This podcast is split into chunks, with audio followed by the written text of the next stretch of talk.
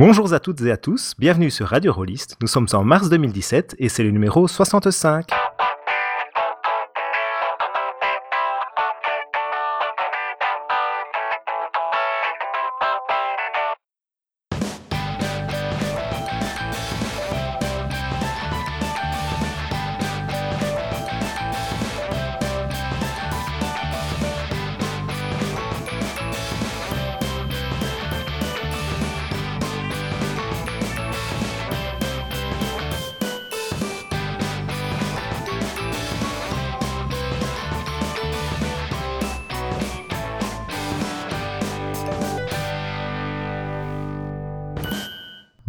Bienvenue dans ce nouveau numéro de Radio Rollist. Je suis Gerhardt et aujourd'hui je suis accompagné de Fabrice. Boule de feu ou sort de protection euh, Et d'Eric.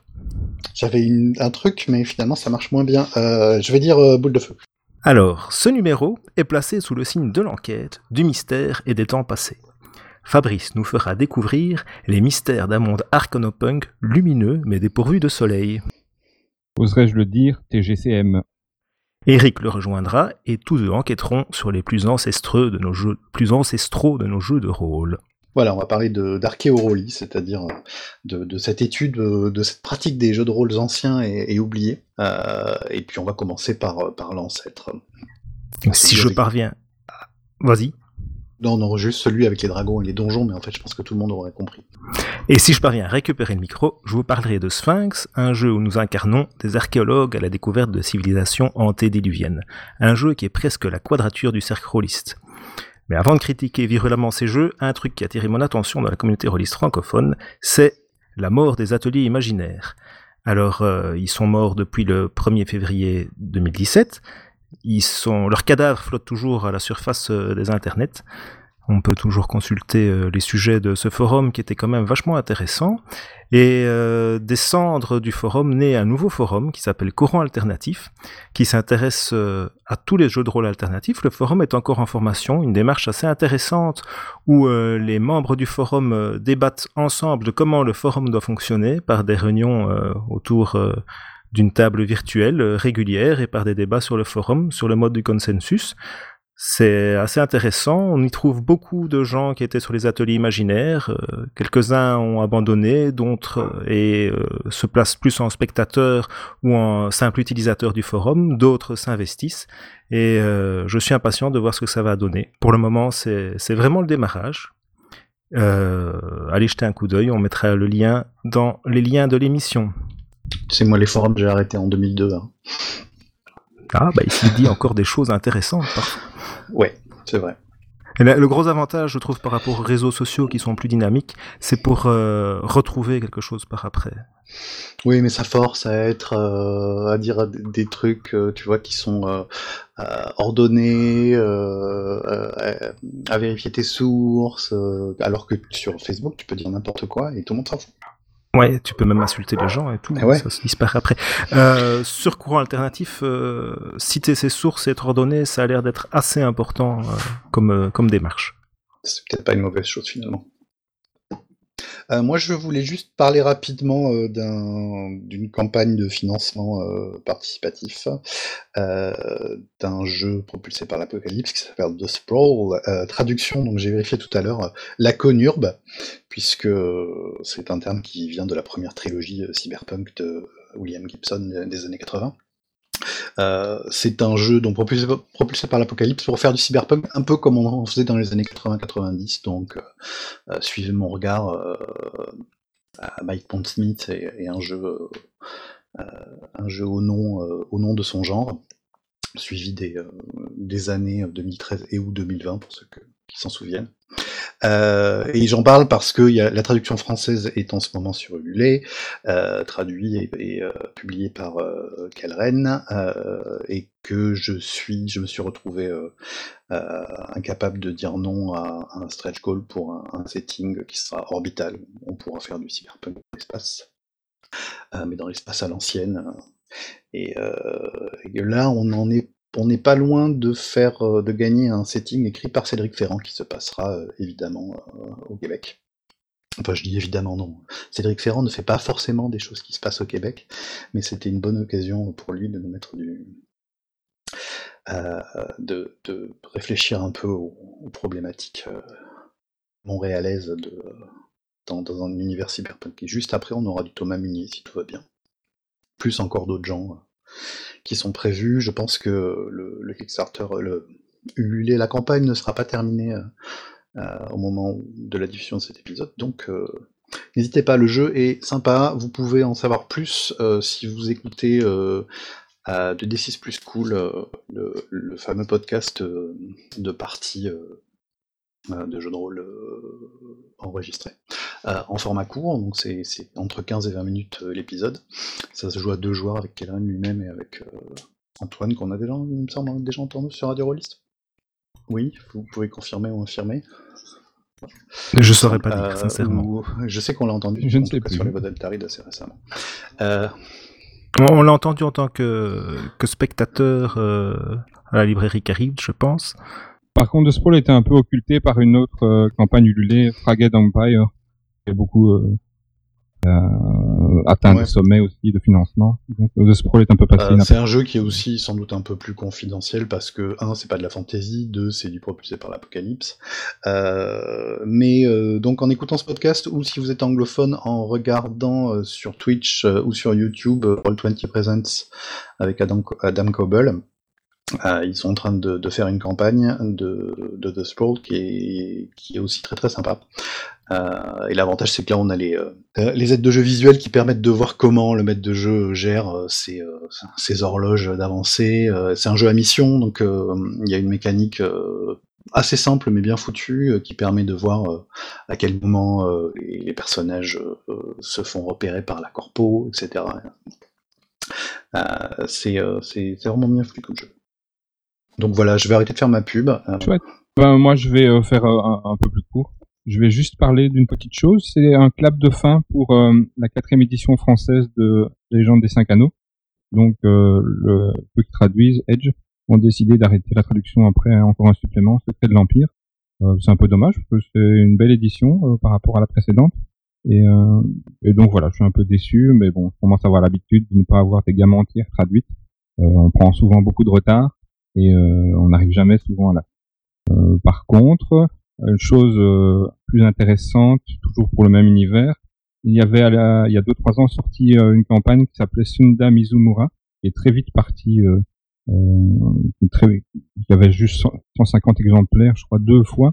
mais ce qui est bien maintenant, c'est qu'elle est disponible gratuitement sur les, les voies de Rokugan, gratuitement en PDF. Donc ça c'est chouette de pouvoir enfin jouer à cette campagne pour le plus grand nombre. Et euh, qu'est-ce qu'elle a de, d'intéressant cette, euh, cette, édition? Parce que moi je dois connaître la première ou la deuxième. En fait, euh, la deuxième et la troisième c'était un peu dispersé avec des règles pas toujours pas toujours très chouettes. ici, la quatrième édition on reprend vraiment les, les, bonnes règles de la première. et bon, c'est vrai qu'après quatre éditions, ben il y a moyen d'un peu trier toutes les informations et d'avoir vraiment des choses intéressantes. Il y a même des suppléments avec des settings différents. Euh, évidemment, en français, il y avait très peu de choses. Et donc, c'est bien qu'il y ait eu un, un, contexte, un setting qui a été fait par des Français. Euh, donc, c'était chouette. Cool. Que c'est moi qui continue? Donc, aujourd'hui, nous allons vous parler des terres suspendues. vous jouez en fait des patrouilleurs. C'est une milice privée euh, dans, un, dans une ville Medfan assez tentaculaire. Elle s'appelle Encoche. C'est une enclave où la magie est accessible à tous et qui fait partie de, du quotidien de, de chaque habitant. Donc c'est un univers arcane punk où se côtoient toutes sortes de bêtes devenues civilisées. Et donc vous jouez ces bêtes devenues civilisées. Ce sont essentiellement des animaux, euh, mais qui se tiennent debout. Et euh, vous menez des enquêtes dans, une, euh, dans cette cité gigantesque et cosmopolite. Donc c'est de la fantaisie urbaine et des crimes se dit-on alors. Mais là où je pensais y trouver des références comme le guet donc Mortpork euh, du Disque Monde, de l'Agence Barbare ou même euh, de Wasdor que tout le monde connaît avec la, fameuse euh, milice. même aussi parce qu'on parlait beaucoup de magie du côté de l'Enfeust, mais j'ai pas du tout retrouvé ça. C'est bien dans un univers Medfand, mais il a été modernisé et donc on fait un, bond dans son futur et dans ce sens-là, on se rapproche un peu plus du cyberpunk. Tiens, au hasard du calendrier, on parlait de Stroll. donc ici, c'est vraiment tout au long de, la lecture du livre, on sent vraiment des références comme, comme Shadowrun, ou Ghost in the Shell, on aime bien les mangas, ou Matrix, ou, j'en passe, Dark City, etc. Donc ici, c'est vraiment un jeu classique coopératif. L'originalité du, du, jeu, c'est que ça se joue sans dés, et c'est un système de résolution qui se base sur des principes de mise de points, mais j'y reviendrai après la présentation du livre. Donc nous avons un livre en couverture rigide de 184 pages, intérieur en quadrichromie, quadrichromie pardon, paru aux éditions Les Vagabonds du Rêve, et le prix public est de 39 euros. C'est l'œuvre de Julien Dorven-Guibert. Euh, Peut-être vous connaissez, il a travaillé notamment à Devant Magazine comme rédacteur, et il est aussi maquettiste sur Venzia, euh, qui est un jeu assez récent. Euh, donc le jeu ici Terre suspendue, on est à sa quatrième édition, et il y a un sous-titre, le bureau 735. Euh, il y a eu un Ulule financé fin 2015 pour les 10 ans du jeu, donc c'est cette fameuse quatrième édition, les 10 ans du jeu, et euh, l'Ulule, euh, je me souviens que c'est un Ulule, a récolté 11 570 euros et il y avait 172 contributeurs. pour les pour les collectionneurs, sachez aussi qu'il existe une couverture alternative pour la version collector avec un automate en couverture expliquerai pourquoi il y a des automates aussi dans cet univers. Certains d'entre vous connaissent le jeu sous son autre nom. Euh, en 2005, il était sorti sous le nom de Palimpsest chez Crystal Edition. Alors il y a eu ensuite une autre édition euh, chez Icar et euh, la troisième édition était déjà chez les Vagabonds, c'était en 2013. Mais attardons-nous un peu plus sur ce qu'est l'arcane punk et à cette magie qui est partout. Mais dis donc, Fabrice, comment ça marche la magie?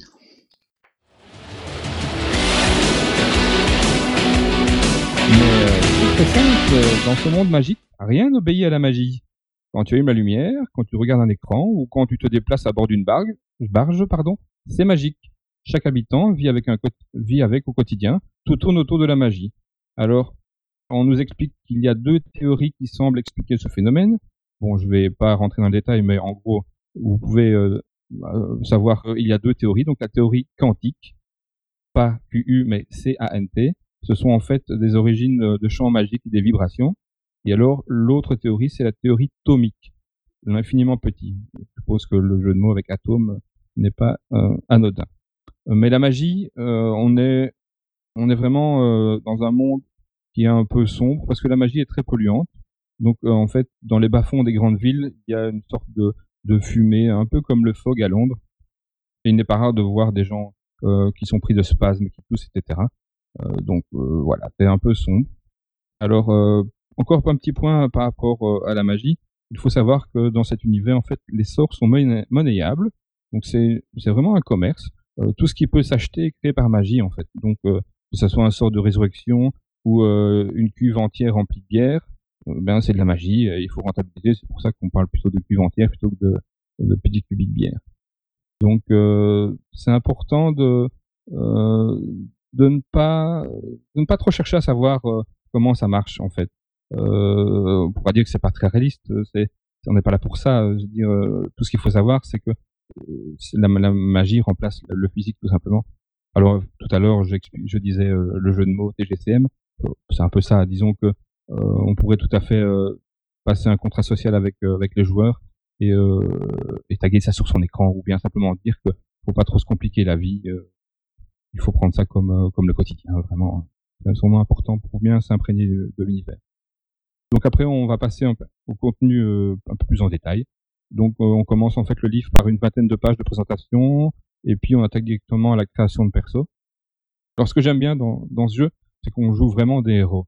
Donc on n'est pas des jeunes recrues, euh, on joue des patrouilleurs d'expérience et euh, ça se retrouve directement dans les règles. C'est ça qui est chouette. Euh, tu prends une espèce avec un profil de base et donc tout est tout est mis à la fin du livre. donc le profil de base c'est un individu ordinaire et dès la création on reçoit des points d'expérience et on les transforme en traits, en talents, en focus ou, en dons. J'expliquerai un peu plus tard, plus en détail pour que vous compreniez un petit peu la fiche de personnage. Donc ce qu'on remarque aussi en lisant euh, cette partie-là, c'est que l'auteur prône euh, l'esprit d'équipe. Donc on genre d'essayer de ne pas faire deux personnages similaires. De toute façon, c'est des habitudes, on fait souvent, on fait souvent ça euh, souvent, quand on joue un donjon, avec qui joue le prêtre, qui joue le soigneur, etc. Donc voilà, c'est un peu le même, euh, le, même deal. C'est, il faut être complémentaire. Voilà. Euh, petit bémol peut-être, j'ai trouvé que euh, pour jouer en campagne, euh, c'était un peu chiche. On recevait euh, un point d'expérience par mission. Donc, comme on joue des enquêteurs, c'est un point d'expérience par enquête. Bon, on aurait pu rajouter des, des petits bonus de roleplay, etc. Enfin, ça pourrait être sympa. Je trouve ça un peu chiche. Et tu gagnes combien de points d'expérience par à la création de personnage Ça dépend des races en fait. Tu peux avoir entre 20 et, et 35 ah points. du coup, ça veut dire qu'il n'y a pas de système de création à part on, se sert du, système de progression du personnage euh, dès le départ. C'est ça? C'est ça, tout à fait, ouais. C'est un, choix euh, que, je trouve sympa, moi. c'est un choix encore sympa.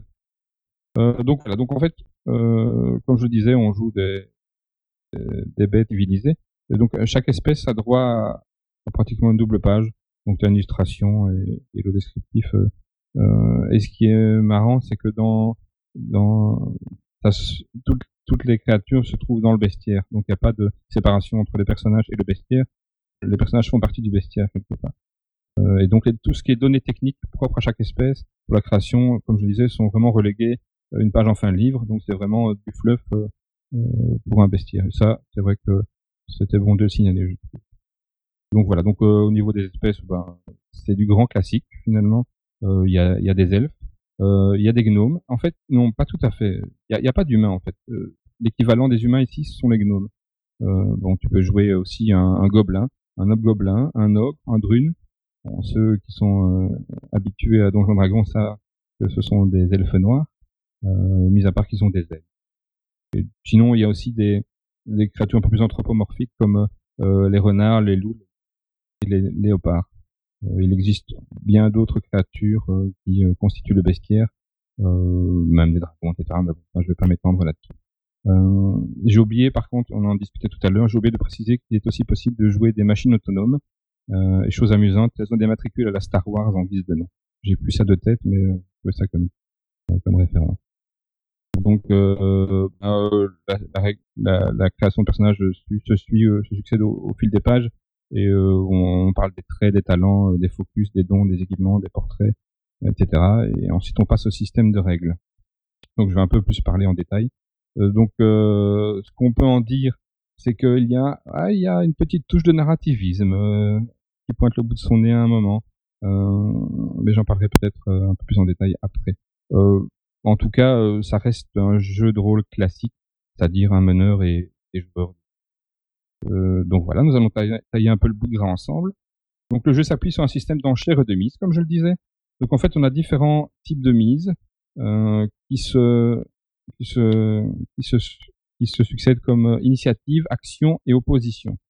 Donc en fait, il faut savoir que tu peux miser plusieurs fois sur un round. Bon ici, on n'appelle pas un round, on appelle ça un instant. Ça vaut ça équivaut à 36 secondes. Et donc tu peux agir plusieurs fois pendant cet instant. Et donc tu tu mises jusque quand tu n'as plus de, de, mise et là ton round se finit. Tout simplement. Donc, et, euh, pardon, il y a un système de, de ressources, de choses que tu perds d'un round sur l'autre, de points que tu peux, tu peux dépenser en plus, euh, mais que tu n'auras plus pour le reste du scénario, ou des choses comme ça. En fait, il y a surtout le fait, j'allais en parler euh, après. En fait, tu récupères chaque fois tes mises à chaque instant sauf si tu prolonges une action comme un sort, etc. Et alors, mais il y a des règles qui ne sont plus présentes dans cette édition-là. Il y avait notamment euh, il y avait des règles de triche en fait. mais bon, ça visiblement, je les ai pas retrouvées. ben voilà, quelques petites choses qui peuvent se rajouter. Effectivement, c'est pas c'est pas figé à juste la, la mise des, des jetons. Mais un truc qu'il faut vraiment bien comprendre, euh, c'est quand on parle ici d'action, euh, il faut bien faut bien prendre en compte que c'est l'intention qui compte. Donc ça, c'est très important. Imaginons que vous vouliez noyer quelqu'un en, créant de l'eau dans ses poumons. Euh, donc ici, on s'imaginerait, ah bah oui, tu fais un sort de création, non, un création d'eau, pardon. Eh bien non. En fait, c'est une attaque, hmm, pas un sort. En réalité, ton but est de lui infliger des dommages, donc c'est une attaque. peu importe la manière dont ça se fait, euh, c'est vraiment l'intention qui compte. Donc, si tu veux attaquer ou parlementer, c'est vraiment l'intention qui doit être prise en compte. Voilà pour ce principe qui est pas facile pour moi qui suis habitué à, jouer classiquement. Euh, de dire euh, bah j'attaque, je défends, je pars, j'esquive, etc. Donc ici c'est vraiment euh, un apprentissage qu'il faut faire et j'ai du mal euh, jusqu'à présent.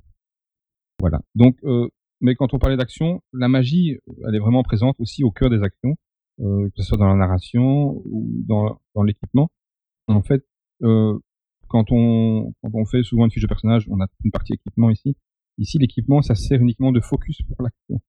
Donc ça rapporte juste un bonus. Euh, et c'est au même niveau qu'une euh, une arme naturelle ou qu'un objet anodin. Ça, ça donne un bonus. Tout ça fait partie de l'intention. Tu attaques. En fait, c'est toi qui dois décrire. Tu attaques avec quoi, comment, euh, si tu invoques un démon, si tu sors tes griffes à la à la cervale, ou tu tires avec deux flingues. C'est un peu la même chose. D'ailleurs, en parlant de flingues, euh, les munitions, on les compte pas, c'est limité et ça fait partie euh, de cette narration euh, de l'action. Maintenant, vous allez peut-être vous me poser la question est-ce qu'il y a une différence alors entre une action avec une arme ou avec un sort?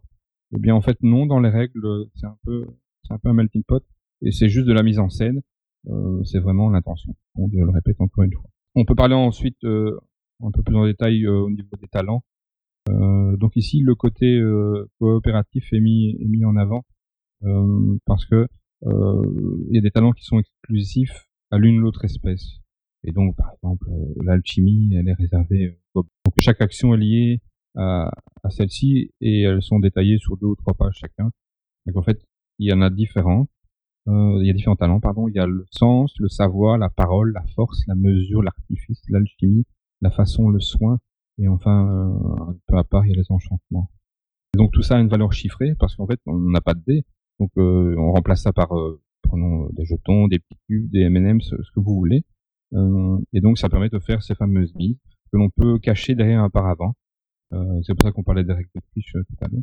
Donc on se cache et, et on fait ses mises et puis on découvre les mises et celui qui a, qui a, qui a le plus haut, la plus grande mise gagne euh, donc on gère ça en pool, euh, que ce soit pour les combats ou toute autre chose. Donc en fait, euh, comme je le disais tout à l'heure, donc il y a l'initiative, l'action et l'opposition. donc ça donne un petit côté stratégique, mais j'en parlerai dans la partie test. ça donne, ça donne, à mon avis, des combats assez létaux et assez rapides. et je pense que l'auteur m'avait dit ça aussi quand j'avais contacté. Peut-être que Eric, ça te dira quelque chose, ce système de mise? En fait, c'est une mécanique qui était assez similaire à un vieux jeu qui s'appelle Dark Horse. Auquel je n'ai jamais joué. C'était fin des années 90. Par contre, je me souviens d'un des jeux Marvel, d'un des jeux de super-héros Marvel qui avait un système de, points à dépenser aussi, comme ça que tu récupérais, euh, que tu pouvais récupérer. Enfin, il y avait un système qui était assez malin, qui, te forçait en fait à, genre un, un round sur 3 ou 4, tu, tu tu pouvais plus rien faire à part récupérer tes jetons, et du coup ça te donnait le temps de faire des dialogues euh, super héroïques entre, entre personnages ou, ou, échanger des, des répliques euh, avec le méchant en face de toi. Mais, euh, ah mais du coup, ça m'a l'air, ce que tu décris, ça m'a l'air très simplifié par rapport à ce qu'était Palimpsest au départ. Parce que si oui, je pense qu'il a vraiment simplifié ça, ça vraiment jouable. Euh, parce que c'est vrai que le premier, la première version m'était un peu tombé des mains. Bon, et c'était à 10 ans, mais. Je sais que, ouais, je sais que j'avais eu, on en avait discuté avec lui euh, parce que j'avais eu des soucis à, à, le faire tourner en fait ce système. Euh, mais en tout cas, je me souviens que ça faisait des tables qui étaient magnifiques pour, pour l'avoir vu maîtriser en, démo. Euh, il avait des gemmes de couleurs différentes pour chaque joueur et ça faisait des trucs très sympas. un excellent moyen d'attirer, d'attirer les, les non-rollistes autour de ta table, c'est d'avoir une table, une jolie table. Tout à fait, ça attire vraiment jouer avec petits pions. C'est un peu comme tu joues à Poker. Hein. c'est vraiment sympa. Voilà. Euh, mais tiens, tant que tant qu'on parlait euh, de vieux jeux, euh, il y a peut-être un, un, vestige qui reste. Parce qu'en fait, au départ, Palimpsest, euh, c'était quand même du Donjon Dragon. Euh, et donc ici, on a encore des dons. Voilà. C'est peut-être la seule chose qui reste un peu de Donjon Dragon dans ce version 3. parce qu'on va parler de toi et moi, on va parler de Donjons et Dragons pendant longtemps tout à l'heure, et on va pas parler de dons une seule fois, je pense. non, c'est vrai, on va s'arrêter. Je me demandais, euh, tu parlais, euh, les, joueuses jouent des, enquêteurs, des enquêtrices. Elles enquêtent sur quoi, pour qui? Ben, J'allais un peu l'expliquer dans la partie test que j'avais fait. En fait, tu, travailles pour, un bureau, en fait, un bureau d'enquêteurs. Et donc, tu mènes des enquêtes pour la ville, en tout simplement. Parce qu'en fait, tout se passe dans la ville d'Encoche. En tout cas, tous les scénarios que j'ai vus, c'est vraiment des enquêtes dans une ville et tu joues des inspecteurs qui résolvent des, des disparitions, des meurtres, etc. pour le compte de la ville. En fait. vraiment la police. Oui, c'est ça. C'est pour ça que au début, je pensais vraiment y retrouver des choses comme, comme Wasburg. Ce qui n'était pas le cas dans Palimpsest aussi, ma mémoire est bonne. C'était. Euh... au début, c'était un jeu très ouvert. Vraiment... Voilà, tout à fait. Ici, c'est vraiment concentré sur les enquêtes. Et d'ailleurs, euh, ça se ressent vraiment à la lecture. Euh, j'en parlerai dans la partie test également. Voilà, un petit reproche que j'aurais fait encore dans la partie règle, ce sont parce que tu as aussi des historiques pour les personnages. Euh, il y en a un peu trop peu, j'ai trouvé.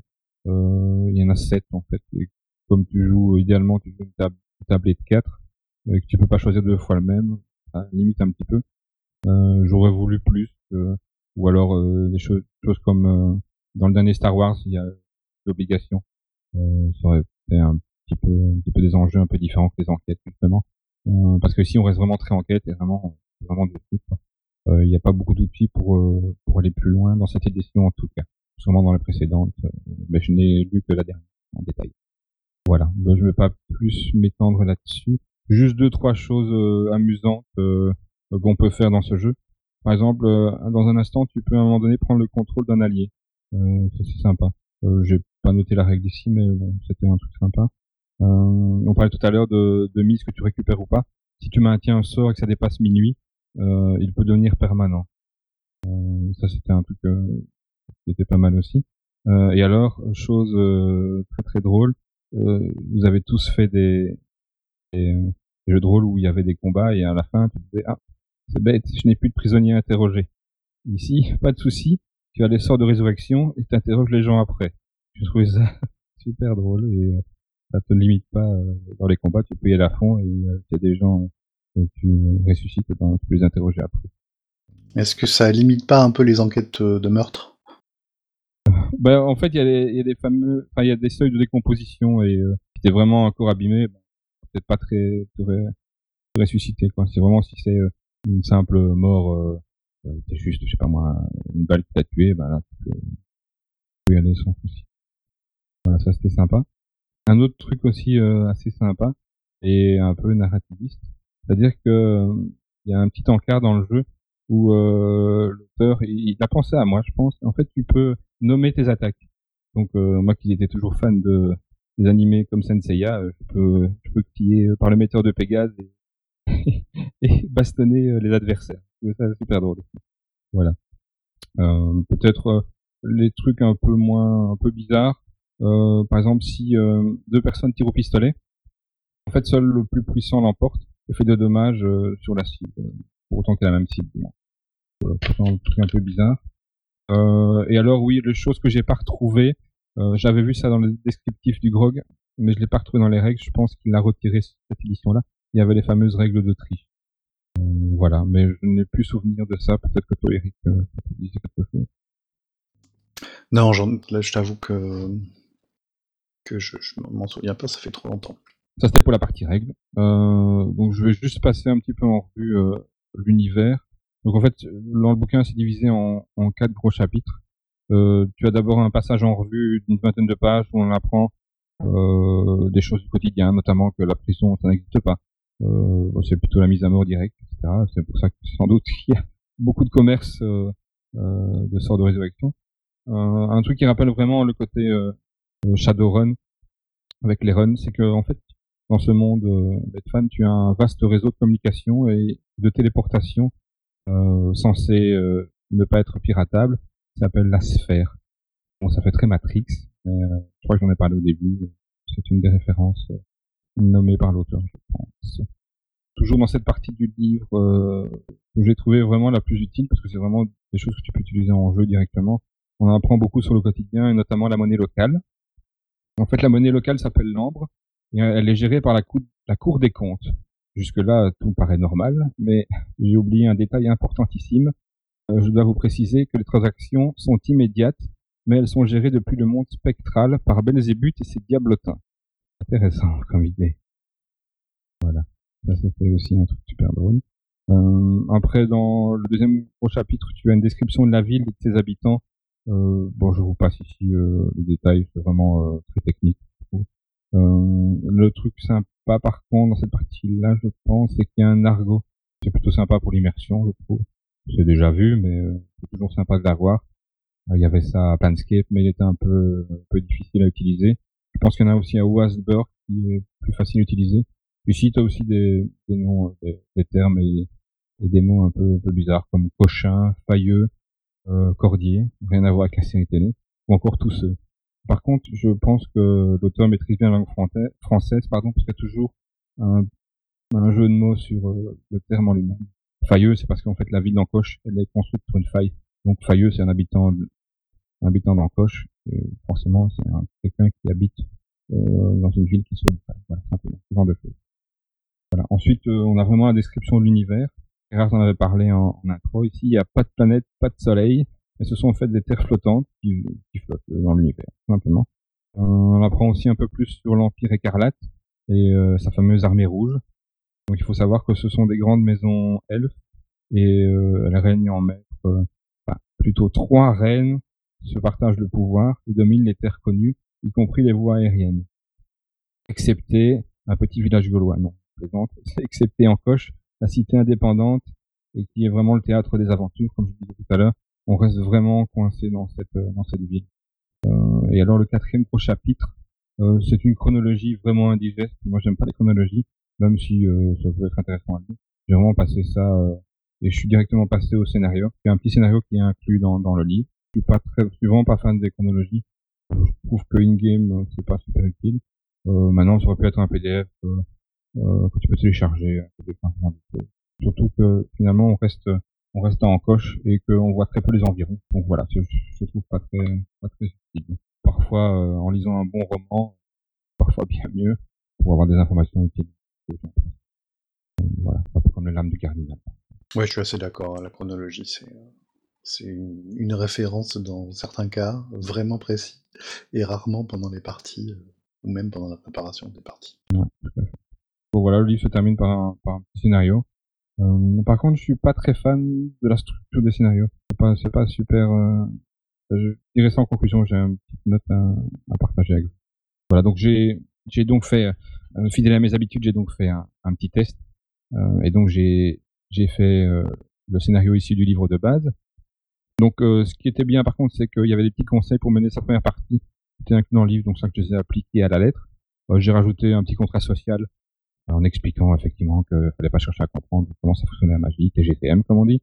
Euh, donc voilà, j'avais acheté des cubes en bois multicolores euh, que j'avais commandé pour l'occasion. Donc effectivement, euh, chaque chaque talent peut avoir sa couleur et ça permet de, de se familiariser un peu avec les talents. Euh, et donc et en fait, j'ai directement lancé les euh, les PJ sur euh, l'affaire Cybelle. Cybelle, c'est C Y B E L E. Oui, un truc très amusant aussi, euh, tous les scénarios ont maintenant un titre qui commence par l'affaire de par l'affaire Intel. Euh, bah, vu que la plupart des épisodes sont des enquêtes, ça me semble évocateur et suffisamment de bon goût. Petite parenthèse, ça me rappelle euh, le nom des épisodes des Mystères de l'Ouest qui se passaient la plupart du temps la nuit. Voilà, donc euh, on a testé cette partie en 2-3 heures. Euh, ils ont bouclé, bouclé le scénario. C'était quand même une intrigue simpliste, mais c'est bien déroulé et je crois que les joueurs ont apprécié. Euh, bon voilà, je vais donner le petit avis pour le jeu lui-même. Donc l'univers est, vraiment intéressant. Euh, il y a pas mal de bonnes idées. Euh, bon, ça demande un petit peu d'investissement, j'ai l'impression, un peu comme comme tous les jeux de rôle mainstream, on va dire. On peut sûrement imaginer des scénarios euh, un peu plus cool, euh, mais bon, ici on a vraiment les outils que pour faire euh, faire des enquêtes. Au niveau du système, bon, c'est pas un système de classique. Moi, j'ai pas l'habitude. Euh, j'ai pas su vraiment euh, tester, j'ai pas fait crash test du, système pour voir s'il était vraiment solide ou pas. On a vraiment fait ça euh, au doigt mouillé. Bon, il n'y a pas beaucoup de hasard, c'est c'est un peu technique, j'ai l'impression. J'ai un peu l'impression que tu peux éviter d'avoir des échecs. Tu vois, tu vois, j'ai l'impression que tu réussis tout le temps tout ce que tu entreprends. Ça c'est un peu un peu difficile pour moi de imaginer ça en tant que maître de jeu. Donc voilà, par exemple, on avait une une altercation entre euh, des PJ et des PNJ. Euh, L'initiative a été calculée et euh, bon, ici les, PJ voulaient plutôt jouer de parole et essayer de calmer les, les choses, et l'autre l'autre camp voulait plutôt faire en force. Et on a un peu cafouillé l'impression qu'il faudrait quand même plus de parties pour vraiment comprendre le système de jeu. En tout cas, moi, euh, je suis pas arrivé du, du premier coup. Ah, ça, c'est le problème de tous les jeux euh, un peu, Oui, tout à fait. euh, un peu différents, quoi. Il faut euh, une courbe d'apprentissage. Euh, voilà, je ne sais pas si je pousserai euh, euh, plus loin euh, mes investigations pour ce jeu. Bon, euh, sachant cela, il y a quand même trois ou quatre autres scénarios one shot euh, sur le site officiel in- internet. Euh, c'est 6 à 7 pages, c'est le même format que le livre de base. Euh, donc voilà, mais bon, j'ai l'impression que comme c'était toujours des enquêtes euh, et toujours des elfes, enfin j'ai survolé vraiment. Je suis pas sûr que ce soit intéressant de jouer les quatre. On va peut-être les sélectionner un ou deux plus intéressants. Et peut-être reprendre les anciennes éditions euh, au niveau des scénarios en tout cas. Parce que c'est vrai qu'ici l'univers est très très vaste, mais ici on s'est concentré vraiment sur l'encoche et, et les enquêtes. Voilà. Je vous fais une petite euh, une petite conclusion. Pour moi, cette cette version 4, elle me semble euh, vraiment équilibrée euh, au niveau au niveau des règles et du background. Et vraiment, comme il y a un, un point de vue précis, ben on s'étend pas sur diverses choses et on va pas dans tous les sens. Donc ça, c'est quand même positif, même si on en voudrait plus, par rapport à une V1 où ça m'était directement trouvé des maps. J'avais pas aimé la maquette. Ici, la maquette est vraiment chouette, aérée. Bon, il y a eu un financement, donc peut-être que ça aide aussi à avoir un bouquin. Oui, c'était une édition anniversaire, donc euh, euh, effectivement, euh, c'est une belle édition, on va dire. Après, euh, bon, il y a le système 100D. Euh, moi, bon, ça parle sans doute à plein de gens euh, qui utilisent euh, ce genre de système, ou même peut-être les anciens qui, qui ont joué à Ambre, par exemple, c'est aussi euh, un système 100D. Enfin voilà, il y a plusieurs systèmes 100D qui existent. C'est pas un problème en soi. Euh, moi, j'ai vraiment du mal, mais c'est mon avis personnel à moi. Euh, j'ai dû m'y reprendre à plusieurs fois à la lecture et, je me suis posé un peu beaucoup de questions en in-game, en jeu. Donc voilà, donc euh, je, je crois que j'ai même contacté à un moment donné euh, l'auteur par Facebook parce que j'avais vraiment un truc je comprenais rien du tout. Il m'a un petit peu aidé, mais il m'a pas appris grand chose de plus que je n'avais déjà lu euh, ou ailleurs. Euh, donc voilà. Ce qui est bien au niveau, c'est que euh, on joue vraiment des héros, comme j'en ai parlé tout à l'heure. Donc ça, c'est, ça donne un petit peu les règles, donnent un petit peu ce- cet avant-coup-là. Donc ça, on reste, on reste dans ce terrain-là. Euh, voilà. La, la dernière petite chose que je dirais, c'est que euh, au niveau pour créer soi-même des, des enquêtes, des propos à faire, je trouve qu'il n'y a pas des outils. Euh, par exemple, je sais pas, j'ai entendu, euh, je l'ai pas reçu, je l'ai pas encore lu, mais euh, le dernier Chibi, le métal froid des anneaux de Cerbère, par exemple, donne des outils pour faire des créations d'enquêtes, etc. Ça, c'est vrai que ça manque. J'aurais bien voulu avoir ça, euh, même en PDF euh, à part, mais vraiment pour s'aider. Je ne l'ai pas vu en tout cas, pour avoir vraiment des outils pour créer des enquêtes un peu différentes ou un peu originales pour pas rester dans le même carcan. La dernière petite chose que je vais dire, c'est que il existe, si vous avez envie de tester comme ça un- une soirée, il y a un kit de découverte et il y a aussi une version apéro pour 5 euros euh, en PDF. Voilà, c'est tout pour Terre suspendue. Et tu vas continuer à y jouer alors? Question suivante, je ne sais pas. J'ai pas beaucoup le temps de jouer en fait. Ok. Et donc maintenant vous enchaînez en, en binôme pour nous parler euh, d'Archéoroli, si je ne me trompe pas. Tu ne te trompes pas, euh, on va parler d'Archéoroli et donc euh, de, de s'intéresser un peu aux, aux jeux, aux anciens jeux et pourquoi pas au premier euh, jeu de rôle, en- donc euh, Donjons et Dragons l'ancêtre dans sa, version euh, en, trois petits livrets euh, marronasse, et puis, d'autres versions. parce que ça m'a pris, je, je vais pas vous faire un historique, mais il m'est arrivé depuis un an et demi, deux ans, de lancer comme ça des parties en profitant de, de l'auberge virtuelle sur Google et du fait qu'on puisse trouver des gens pour jouer à peu près n'importe quoi, n'importe quand. De tester euh, des, anciennes versions de, Donjons et Dragons parce que j'avais envie, parce que le fait de les avoir lus euh, m'avait permis de me rendre compte qu'il y a tout un tas de trucs intéressants qu'on a un peu oubliés.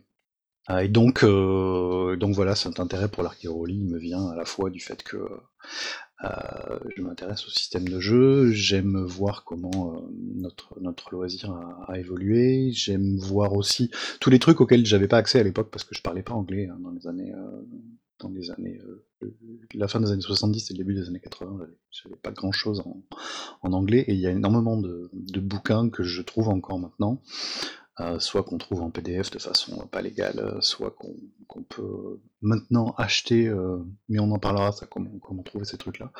Euh, voire qu'on trouve en, deuxième, troisième, quinzième main sur eBay. Et donc il y a encore énormément de choses à découvrir. C'est-à-dire que la vie d'un rôliste n'est pas facile. Il y a non seulement les 32 000 trucs qui sortent tous les jours, il y a aussi tous les trucs qu'on ne connaissait pas qui sont sortis ces 40 dernières années. Donc c'est pas facile. Et puis euh, en plus de ça, il y a aussi, euh, il y a aussi l'aspect euh, collection qui évidemment n'est pas n'est pas étranger à ce genre de d'intérêt. Mais là, c'est plus ton ton rayon, Fabrice. Puisque tu fais partie de ces horribles personnes qui achètent des jeux encore emballés sous cellophane. mais non, pas. du tout. si, en fait, c'est vrai, j'avoue. mais c'est vrai que collectionner TSR, il y a quand même faut être un, faut être un peu euh, ou très riche ou euh, un peu maso. Parce qu'en fait, il faut savoir qu'il y a pratiquement, euh, on en approche quand on n'est pas encore à fait, mais il y a presque 1000 références, rien que toute la partie euh, Donjon Dragon original ou basique et jusqu'à ADD deuxième édition. Donc je parle vraiment de tout, hein. je parle des livres de base, des settings comme Ravenloft ou Planscape, enfin des modules, tout ce qu'on veut. et je parle même pas de tout ce qui est réimpression. Euh, les, ceux qui collectionnent savent, euh, on dit souvent print en anglais, euh, parce qu'il faut savoir que chaque fois qu'on réimprime une version ou l'autre, on rajoute des errata, mais parfois aussi on change de logo. à titre d'exemple, le Basic 7 a été imprimé 18 fois, le fameux Player Handbook 17 fois. Et là, je parle pas du tout de la deuxième édition, je parle vraiment de la première. Euh, ici, on a eu un phénomène un peu un peu plus réduit en France, euh, et en français. Euh, bien que la boîte rouge a eu quand même euh, sept impressions. bon, il y a eu deux illustrateurs différents parce qu'il y a eu des traductions qui ont été faites à un moment donné, mais une nouvelle couverture était déjà sortie entre temps, etc. Donc il y a un peu euh, mélange et confusion parfois si on essaie de comparer les versions anglaises et françaises. Mais toutefois, euh, même si on vraiment des trucs vraiment rares qui ont un certain prix, l'offre est, est assez, il y a vraiment c'était vraiment imprimé en grand nombre il y a vraiment une offre qui reste importante, euh, même pour les collectionneurs. Euh, si on veut collectionner à partir de maintenant, il y a quand même pas mal de choses. Euh, voilà, il y a aussi un autre petit point, parce que non seulement je suis archéologiste, mais je suis en plus complétiste. Et donc ça devient très difficile. il va falloir faire des choix à un moment donné. Euh, ici d'ailleurs, depuis quelques années, je me suis concentré sur vraiment tout ce qui était version française. Bien entendu, si c'est en cellophane, je prends. En cherchant un peu sur le net, on trouve des sites spécialisés qui précisent en détail les différences entre euh, chaque impression, euh, que ce soit en VO ou en VF, on parle peut-être un peu plus loin dans la chronique. Et alors, évidemment, ceux qui traînent souvent sur Cassius No euh, savent que je hante parmi d'autres le fil Archeoroli. Et alors, si vous aimez un peu chercher dans vos Cassius Belli version 4, j'ai participé aussi à un, petit dossier qui parlait de collection et de Archeoroli. Voilà. Tu aurais pu me dire ça en préparation, j'aurais été lire. Voilà. Mais euh, cela dit, euh, TSR, c'est pas que Donjon Dragon. Hein. Il y a aussi des choses qui sont sorties comme euh, Top Secret. On parlait de Marvel, peut-être pas la même édition, mais on parlait de Marvel. Euh, Gamma, Gamma World et, et j'en passe. Je, te dirais pas combien combien m'a coûté ma, ma, boîte de Top Secret que j'ai trouvé en Belgique, première ou deuxième deuxième impression. Quelque chose comme 1,20€ ou un truc comme ça. Oui, je sais que tu trouves, je sais pas je suis jaloux. Surtout que tu étais là le matin, je crois, ou le, ou ou le lendemain. euh, le lendemain, je pense, oui. Euh, parlons, euh, parlons un petit peu de pourquoi, pourquoi on, on, jouerait au vieux Donjons et Dragons alors que finalement il y a une cinquième édition qui marche très bien et qui est plus jolie, qui a des plus jolies couleurs et un système qui est sans doute plus moderne. Euh, parce que euh, les, systèmes étaient différents, et qui dit système différent, dit expérience de jeu différent, et dit finalement euh, jeu différent. ça, vaut, il, a, tous ces jeux-là ont beau avoir le même nom depuis 1974, euh, avec les éditions, et des éditions finalement il n'y en a pas 5, il y en a plutôt 10 ou 9, chaque, euh, chaque édition induit une, une expérience différente et, euh, et l'expérience d'avant est pas forcément moins intéressante que l'expérience de maintenant. Euh, ça a été prouvé avec le succès de Pathfinder par exemple, qui, euh, pour la petite histoire, au moment de la, de la sortie de la quatrième édition, qui a déçu beaucoup de joueurs parce que c'était un jeu, là c'était vraiment un jeu différent. J'aime la V4. Ça dit. Mais moi aussi, figure-toi. je l'ai, je l'ai pas aimé à l'époque parce que euh, j'ai joué avec des gens qui avaient déjà joué et euh, j'étais un peu le noob et j'avais l'impression d'être dans une partie de League of Legends où, j'étais le noob et euh, tout le monde me regardait d'un, air mauvais en disant mais fais ça pour me booster au bon moment, etc. Mais j'y rejoue depuis pas longtemps. J'ai un paladin niveau 2 et je m'amuse pas mal. Et oui, donc tout, ça pour dire qu'au moment de la quatrième édition, euh, un, éditeur tiers a décidé de faire une 3.75 et que c'est finalement un jeu qui a eu plus de succès que, la quatrième édition de Donjons et Dragons, alors qu'il n'avait pas la marque. Euh, donc euh, on, arrive, on arrive à, des jeux qui sont finalement très différents. Et quand on parle de donjons, euh, on parle du jeu Donjons et Dragons, on parle pas forcément euh, de faire du dungeon crawling ou du PMT porte monstre trésor, comme on dit. C'est un mot que, enfin un sigle que je n'aime pas parce que c'est devenu péjoratif euh, de nos jours. Porte monstre trésor, c'est voilà, tu, euh, le scénario il y en a pas, c'est il y a une porte, derrière il y a un truc à tuer, et euh, dans les poches de ce truc à tuer ou dans un coffre dans un coin, euh, il y a du matériel pour être plus puissant, et tu vas ouvrir une autre porte et derrière il y aura un truc à tuer un, peu plus balèze, mais comme t'as le matériel, etc., etc., etc. On peut faire des trucs qui sont super intéressants en dungeon crawling. je pense en avoir déjà parlé, ou si c'est pas le cas, je le ferai un jour. Cela dit, j'avais lu un, j'avais lu un truc récemment sur le dungeon crawling où en fait euh, l'expérience, je suppose que tu en parleras, euh, l'expérience en fait, c'est, euh, c'est un, je crois que c'était la tombe des horreurs, etc. Où finalement avec tous les pièges qu'il y avait, etc. C'était plus le joueur en lui-même qui, qui était, qui était, était dans, dans, dans la recherche et dans, c'était plus le, le joueur que le personnage. Ouais, il y a ce côté-là, y dans, dans tous les jeux old school, hein, il, y a, il y a le côté expérience, euh, expérience et intelligence du joueur, où pour régler un problème, tu ne regardes pas ta feuille de personnage euh, en disant ah mais j'ai tel pouvoir, j'ai telle compétence, j'ai qu'à faire un G. Euh, parce que sur ta feuille de personnage, il y a, en- cinq informations et demie euh, en comptant les caracs. Donc tu, n'as pas le- les moyens dont tu as besoin pour résoudre un problème sont pas là, ils sont dans la fiction, dans ce qui se raconte. Euh, et c'est donc à toi, en tant que joueur, sans prendre en compte le fait que ton personnage a pas forcément euh, le talent euh, d'apiculteur ou la, sagesse suffisante pour parler aux abeilles, que c'est en suivant les abeilles qu'on va trouver le, chemin du, du donjon de, de la reine magique.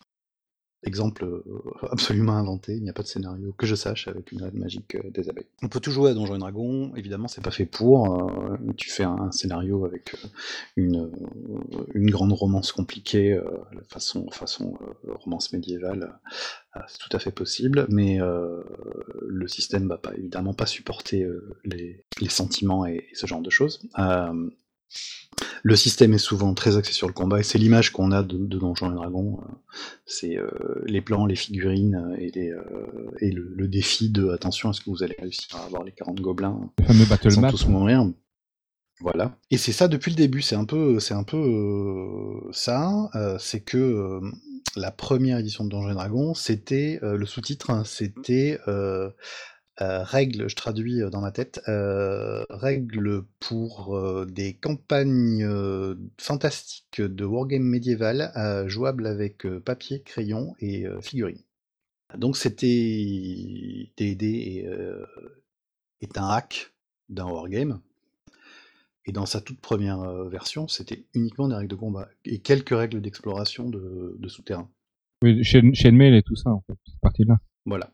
Et finalement, euh, c'est un héritage qui est resté en- pendant très très longtemps, euh, jusqu'à la troisième édition probablement. Mais ça n'en fait pas un jeu euh, moins intéressant qu'un autre. Le système, c'est toujours de la pure résolution. On est là pour résoudre les situations, donc le plus souvent les combats. C'est un, sont, sont souvent des systèmes qui sont très procéduraux aussi, et ça, moi, je, ça fait partie des aspects que je trouve les plus intéressants. Il y a certaines éditions dont on parlera tout à l'heure, euh, qui sont euh, gérées au tour par tour, avec gestion des ressources. Alors voilà, ça fait 30 minutes que vous êtes dans le donjon, vous avez exploré 200 mètres de couloir, euh, vous perdez deux torches dans l'histoire, il faut que je, le maître de jeu fasse un jet pour voir s'il n'y a pas de rencontre aléatoire, ce qui est toujours un, truc bizarre et parfois critiqué par, par beaucoup de joueurs, mais ça fait partie du système de jeu de savoir que toutes les 30 minutes que tu passes dans le donjon, tu as un risque de tomber sur un vampire qui risque de tuer le magicien euh, en vous attaquant dans le dos. Donc, les joueurs savent qu'il ne faut pas perdre de temps quand tu te traites dans le donjon, donc faut-il euh, passer 10 minutes de plus pour fouiller euh, un coin de couloir qu'on n'a pas fouillé pour vérifier qu'il n'y a pas un, passage secret, ou vaut-il mieux continuer, ou vaut-il mieux rentrer, euh, essayer de monter un camp dehors pour récupérer nos sorts et, manger, récupérer nos points de vie, mais attention à ce qu'on ne se fera pas attaquer par les gobelins pendant la nuit, etc. etc. Donc il y, a ce côté très tactique très gestion des ressources, qui ressemble beaucoup à un jeu de plateau, mais qui n'en est pas un, puisque euh, bah, il n'y a pas de plateau, il n'y a pas véritablement de euh, côté, côté joueur, il y a cette, cette, partie de gestion, elle est, elle est uniquement dans la fiction. Le maître de jeu, lui, bah, il gère son temps comme il veut, il fait des croix sur une feuille de papier s'il veut. mais finalement, on arrive à un, gameplay qui est très survie, très, très tendu souvent. Euh, quand on part avec une bande de niveau 1 dans un donjon, on n'emmène pas large. On évite les combats le plus souvent possible, parce que les combats sont faits pour être mortels. Et, euh, ça, amène une expérience de jeu qui est extrêmement différente de tout ce qui se fait en donjon depuis 90 euh, ou, 2000. D'ailleurs, il y avait eu des suppléments pour ADD etc. Il y en avait deux, je crois, Outdoor et Indoor. Ouais, ouais, que j'ai jamais lu en détail. Hein, ça, date de la deuxième édition, si je ne m'abuse. Mais euh, oui, c'était en fait, ils essayaient de revenir, je pense, un petit peu euh, aux origines partir sur le fait que souvent, euh, Donjons et Dragons, c'est la frontière, c'est l'inconnu euh, de, la, ville de départ, du château fort aux confins du pays. Euh, on est un peu les, euh, cowboys du médiéval fantastique, et on va découvrir ce qu'il y a de l'autre côté de la forêt maudite, et peut-être rencontrer des tribus de gobelins, peut-être qu'elles seront pacifiques, peut-être qu'il faudra les exterminer. Mais peut-être aussi qu'on pourra s'allier avec elles contre un ennemi plus puissant, etc. Au niveau, euh, au niveau euh, règles, il y a aussi l'intérêt d'avoir une sorte de, courbe d'apprentissage, parce qu'autant les règles sont super simples, hein, euh, dans leur exécution, après, elles se, complexifient parce qu'on utilise tous les types de dés. Il y a des jets qui sont sous pourcentage, des jets qui sont sous T20, des jets qui sont avec en chance sur 6. enfin bon, c'est pas, c'est absolument pas un système unifié. mais les joueurs ont des classes de personnages qui ont des capacités extrêmement différentes. Il y a le, fameux poncif, c'est le cas de le dire, du, clerc qui ne peut pas utiliser d'armes tranchantes. Donc, a-t-il le droit de couper son saucisson avec un couteau ou pas? Ou doit-il se contenter de l'écraser à la masse? Et d'en manger la, purée qu'il fait avec. le, voleur qui est le seul à pouvoir grimper au mur, ou à écouter les bruits, des choses comme ça. Mais ça induit du coup forcément des tactiques de groupe du fait que certains personnages sont les seuls à pouvoir faire certaines, choses, il faut les protéger parce qu'ils savent moins bien se battre. Et aussi, on réfléchit à comment on se. Par exemple, en cas d'embuscade, comment on s'organise, qui passe le premier, le fameux ordre de marche devient super important. Et c'est donc euh, ce côté player skill, finalement, donc la compétence du joueur, qui fait qu'on peut être un bon joueur de Donjons et Dragons, indépendamment du système de jeu qu'on utilise. Voilà, et puis on peut parler aussi du, rôle du meneur qui, euh, est assez différent finalement du, meneur de jeu tel qu'on l'imagine de nos jours. Il n'y a pas du tout ce côté animateur, metteur en scène, etc. Tout ça, c'est venu, euh, c'est venu euh, après. Euh, le meneur de jeu, c'est un arbitre d'abord, c'est l'interface, comme dit Grumpf, c'est l'interface entre les joueurs, les personnages des joueurs et le monde dans lequel ils évoluent. donc il n'est ni l'adversaire, ni leur, ni ami, ni celui qui va leur, filer des coups de main. Normalement, il est censé être euh, impartial et euh, les emmener dans, enfin, leur permettre d'explorer le monde comme ils veulent, comme ils veulent et euh, ne pas ne pas leur faire de cadeaux si jamais ils font des erreurs. puisque l'équilibre de jeu, c'est pas forcément un truc qui existe. les personnages sont tirés de façon aléatoire, donc on peut se retrouver avec des, guerriers qui n'ont pas suffisamment en force, des magiciens avec 12 ans d'intelligence et qui connaissent qu'un sort, des choses comme ça. Mais ça n'empêche pas le monde de, réagir de manière logique à ce que font les joueurs. Et donc c'est aux joueurs de décider s'ils veulent tenter d'aller essayer de voler le trésor du dragon pendant que le dragon n'est pas là, ou trouver des renforts pour affronter le dragon avec eux, etc. c'est finalement très, très bac à sable dans le sens le plus pur du terme. on se retrouve dans un univers réaliste, entre guillemets, enfin un univers cohérent dans lequel on, dans lequel on évolue et dans lequel on essaie de survivre euh, au mieux. Le maître de jeu ou le meneur de jeu, on parlait pas de, maître du donjon avant, avant AD&D, je pense. c'est aussi le maître des règles, c'est lui qui décide parce que les règles sont pleines de trous, comme je vous disais tout à l'heure, il n'y a pas de, euh, il y a rarement des systèmes prévus hors du combat et de l'exploration. Donc c'est lui qui va hacker les règles, qui va les adapter, qui va décider que telle règle ne convient pas, ou que finalement on va donner plus de points de vie au voleur, parce qu'un des quatre c'est quand même pas beaucoup.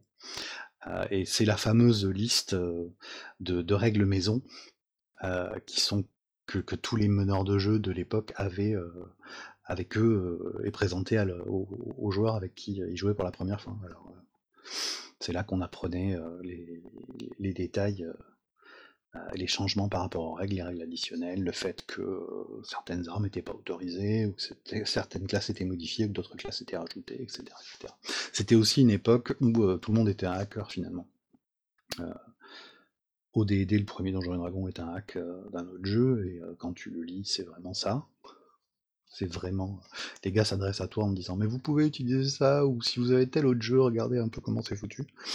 Euh, et toi, en tant que, meneur, euh, tu étais responsable des règles que tu utilisais autour de ta table. Et voilà, je crois que j'ai à peu près tout dit. Hein. Il y a, oui, il y a finalement le, culte du bon, euh, du bon meneur de jeu n'était finalement pas un, pas un mythe à l'époque, puisque ben, être un bon meneur de jeu, c'était euh, être celui qui, savait tenir ses, euh, règles à jour, euh, qui était celui qui avait un univers qu'il avait inventé, puisqu'il n'y avait pas d'univers publié à l'époque avant. On en, on en, parlera, je pense que Fabrice. Tu, ouais, mais il y avait aussi, il y avait aussi toute une série de, il y avait des, il y avait des tournois en fait, où il y avait des modules qui étaient mis à disposition, il y avait des tournois, etc. Donc, effectivement, ça jouait un peu là-dessus aussi. C'est une des raisons, mais on en parlera de, la création d'AD&D, c'est que justement les règles avant euh, Advanced Dungeons and Dragons, euh, les règles étaient tellement floues que tout le monde les adaptait à sa sauce et que euh, quand on arrivait à un tournoi, les gens n'étaient pas d'accord. Parce qu'il n'y avait aucune version officielle de la règle de je sais pas, j'ai pas dit. le combat au corps à corps. Ouais, le, fameux combat sans armes, ouais ou même le combat monté, je suis pas sûr qu'il y ait des règles là-dessus, euh, donc c'était juste, c'était juste euh, impossible. Est-ce que tu pouvais euh, demander une reddition pour éviter un combat non? Je sais pas ça. À part le, fameux jet de morale, enfin le jet de réaction qui te permettait de décider si chaque monstre était par hasard complètement amical ou absolument agressif. Je pense pas qu'il y avait des règles qui disaient qu'une fois qu'un combat était fait, euh, tu pouvais demander. Euh, mais donc ça c'était au, maître de jeu de décider s'il faisait un jet de morale ou s'il demandait un jet de charisme. Le jet sous carac est, arrivé très très tôt, même s'il n'a pas été imprimé avant euh, probablement la fin des années 80. Et, donc voilà, donc je vais vous parler des jeux que j'ai eu l'occasion de tester. Euh, auxquels j'ai joué ou rejoué pour certains, euh, dans l'ordre d'édition et pas dans l'ordre dans lequel je les ai joués parce que ça n'aurait aucun Non, ça va être compliqué quand même. Tu crois? Eh bien, commençons. Ouais. J'ai le dernier auquel j'ai joué finalement, c'était euh, ODD, donc l'original euh, Dungeons and Dragons, le 1974, sorti dans, dans sa boîte euh, couleur couleur bois, avec trois petits livrets qui étaient absolument des perles de des organisations de règles. Vous pouvez pas imaginer à quel point euh, c'est. Euh, Le spécialiste, ça s'appelait la Wood Grain Box. Ouais. Euh, alors moi j'ai lu, lu ça dans une version PDF parce que je, n'ai encore jamais investi dans une dans une boîte antique, mais je le ferai sans doute un jour pour le plaisir. Je vais te prêter la mienne. T'es sûr que tu la reverras? Tu me la prêtes? Non, c'est vrai. Je retire ce que j'ai dit. Donc il y a eu trois ou quatre, euh, même un peu plus, petites extensions, donc toujours des petits livrets euh, format euh, plus ou moins A5 d'une trentaine de pages. et c'est véritablement un bordel. Je veux dire, si vous voulez prendre ces textes-là et vous décidez de maîtriser, comptez passer une semaine à tout réorganiser à la main. Heureusement, des gens ont fait ça pour vous et on peut trouver sur internet. Alors je vérifierai euh, que les accès sont euh, plus ou moins légaux ou, officiels euh, ou, permis et on mettra les liens si ça vous intéresse. Il y a une ou deux personnes qui ont fait des réorganisations des règles qui sont, qui sont très bien, qui permettent, qui permettent juste de jouer quoi, sans, sans, y passer un temps fou à essayer de comprendre ce que les auteurs ont voulu dire. Et en fait, il faut savoir qu'à l'époque, Gary et Dave Arneson. En fait, il jouait en même temps avec avec les wargames de Avalon Hill, notamment le Outdoor Survival, pour jouer avec ces règles-là. Donc voilà, tu vois, on n'était pas, on était encore dans les dans les vestiges de Chainmail. Et ça, c'est le, c'est le truc qui m'a fait le plus rire en, lisant. Quand tu termines les, trois bouquins, à la fin, euh, il y a deux pages qui disent euh, Oui, alors on a parlé uniquement d'exploration de donjons, mais euh, si ça vous dit de jouer en extérieur, c'est pas très compliqué. Prenez votre boîte d'outdoor survival. Donc, évidemment, tout le monde, les, les 100 200 personnes qui étaient censées lire D&D à l'époque avaient probablement dans leur club une version de ce jeu de plateau, une boîte de ce jeu de plateau de survie moderne. En fait, c'est un jeu où on se retrouve au milieu de la carte et il faut, il faut en sortir avant d'être mort ou bouffé par un ours.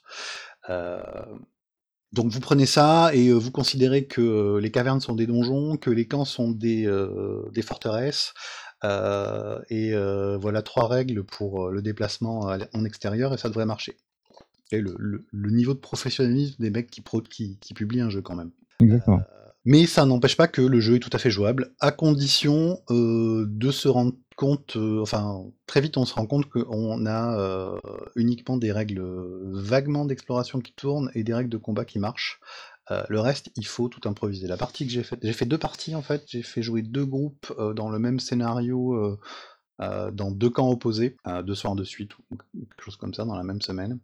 Et, et j'ai dû improviser quoi, trois systèmes de résolution différentes pendant ces parties-là, euh, j'ai donné des chances sur 6 que des actions soient réussies. J'ai considéré qu'ils avaient des pourcentages de chances d'être repérés par les orques de la tour. Euh, euh, j'ai fait faire des jets sous carac, évidemment, parce que c'est trop facile.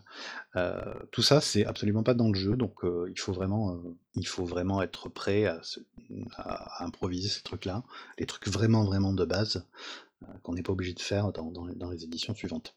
Il n'empêche que c'est, euh, ça reste fun à faire. Il y a un univers qui existe, euh, enfin qui a été publié dans un des suppléments, c'est l'univers de. Ça y est, je, je vais pas me souvenir maintenant. Il y avait deux en fait, il y avait Greyhawk dans le premier et Blackmoor dans le deuxième. Mais dans Greyhawk, il y a juste le donjon, si je ne m'abuse. Je dois t'avouer que j'ai parcouru ça il y a très très longtemps et je me souviens plus. Donc Greyhawk c'était la campagne de Gaillax et euh, Blackmore c'était la campagne d'Arneson qui, prédate en fait Donjons et Dragons. Euh, la première véritable partie de jeu de rôle euh, c'était une, partie historiquement de, Blackmore et c'est à partir de ce qu'avait fait Arneson que Gygax est venu se greffer et que tous les deux ils ont créé leur système de règles. Euh, et là, il y a quelques trucs. Bon, il y a surtout le don, le, le, donjon entre guillemets, le temple euh, de la grenouille qui est décrit, mais il y a aussi euh, un petit peu de background sur le duché autour et, les, factions qu'on peut y trouver. Et donc voilà, ça reste fun à faire, mais c'est pas vraiment l'expérience que je vous recommande si vous voulez faire du, du jeu old school. pour passer à la suivante, Là, je vais peut-être te laisser nous parler un petit peu de, l'origine de la boîte basique du Dr Holmes. Bien, en fait, c'est tout simple. Donc, il a décidé à un moment donné de, de, réviser le travail qu'avaient fait Gigax et Arneson. En fait, le but, c'était de faire une version d'initiation pour, pour ADD, en fait. tu m'avais parlé de l'anecdote de son fils, mais qu'est-ce que tu avais dit Ouais, parce qu'en parallèle, pendant que Donjon Dragon, Dragon sort, les, auteurs se rendent compte que bon, c'est pas un jeu fini, puis finalement le succès est là, donc ils décident de faire une version avancée. aussi pour, comme je l'expliquais tout à l'heure, pour que les, gens ne se tapent pas trop dessus pendant les tournois, qui est une véritable version officielle. Et, mais comme tout ce, tout ce travail prend des années au bas mot, il y a un, gars, un docteur Eric Holmes, qui a un fils qui ne comprend rien à Donjons et Dragons, parce que c'est pas un wargamer, il a 15 ans et pas 23, et, il a vraiment du mal, il est intéressé, mais il a vraiment du mal. Et comme le père est un fan de fantasy, et, aussi un universitaire, il décide de reprendre le bouquin et de faire le boulot que je vous dis qu'il est nécessaire de faire pour jouer de nos jours, c'est-à-dire de tout réorganiser. Et il écrit à, à Gygax en lui disant Est-ce que ça vous intéresse? Voilà un manuscrit de vos règles compréhensibles par un adolescent. Et en fait, c'était parce que la, la, boîte blanche, comme on l'appelle, je pense pas qu'elle était vraiment en boutique. Par contre, la Holmes, oui. Et d'ailleurs, certaines boutiques parisiennes au début des années 80, donc ils mettaient des traductions, cet appel à, à, la machine, la machine à écrire. Quand même, il y a deux différentes, je crois. Mais c'était le cas aussi pour beaucoup de wargames à l'époque, donc c'est vraiment pas étonnant que les boutiques parisiennes aient pensé à mettre ça justement pour que les Français puissent pouvoir jouer en essayant de comprendre un peu plus ce qui était écrit en anglais difficile. Et alors, euh, parallèle de ça, il y a eu une, une version euh, sortie chez Solar en, en 82, euh, qui était par une, dame qui s'appelle euh, Maraninchi. On appelle la boîte, enfin le livre la Maraninchi. Elle a été rapidement euh, retirée de la vente parce qu'il y avait des soucis de licence. C'était pas une traduction, c'était un texte original. Il y avait notamment euh, la recette du sandwich américain, non, le mec sandwich mexicain, pardon. Enfin voilà, donc c'était pas une sortie officielle, et seulement après que c'est arrivé euh, la traduction. C'était un truc amusant aussi pour cette fameuse euh, version Holmes. Ça, c'est une version que j'aimerais bien voir un jour, mais j'avoue, j'ai cherché sur eBay. Je la prêterai aussi? Enfin, je ne sais pas. oui, je veux bien. Apporte la troll et légendes. J'y penserai. Promis, promis je, je, resterai attaché à ma chaise.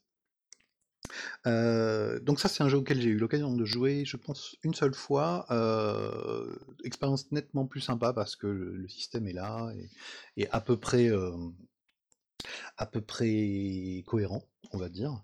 Euh, les règles de création de personnages sont assez sympas. Il n'y a pas la, ce qu'on associe souvent à la, aux règles basiques, c'est-à-dire les races classes, c'est-à-dire quand tu joues un nain, c'est un nain, le nain sait faire tel truc, le magicien, le l'elfe est, un, est un magicien guerrier, mais, mais jamais un clerc.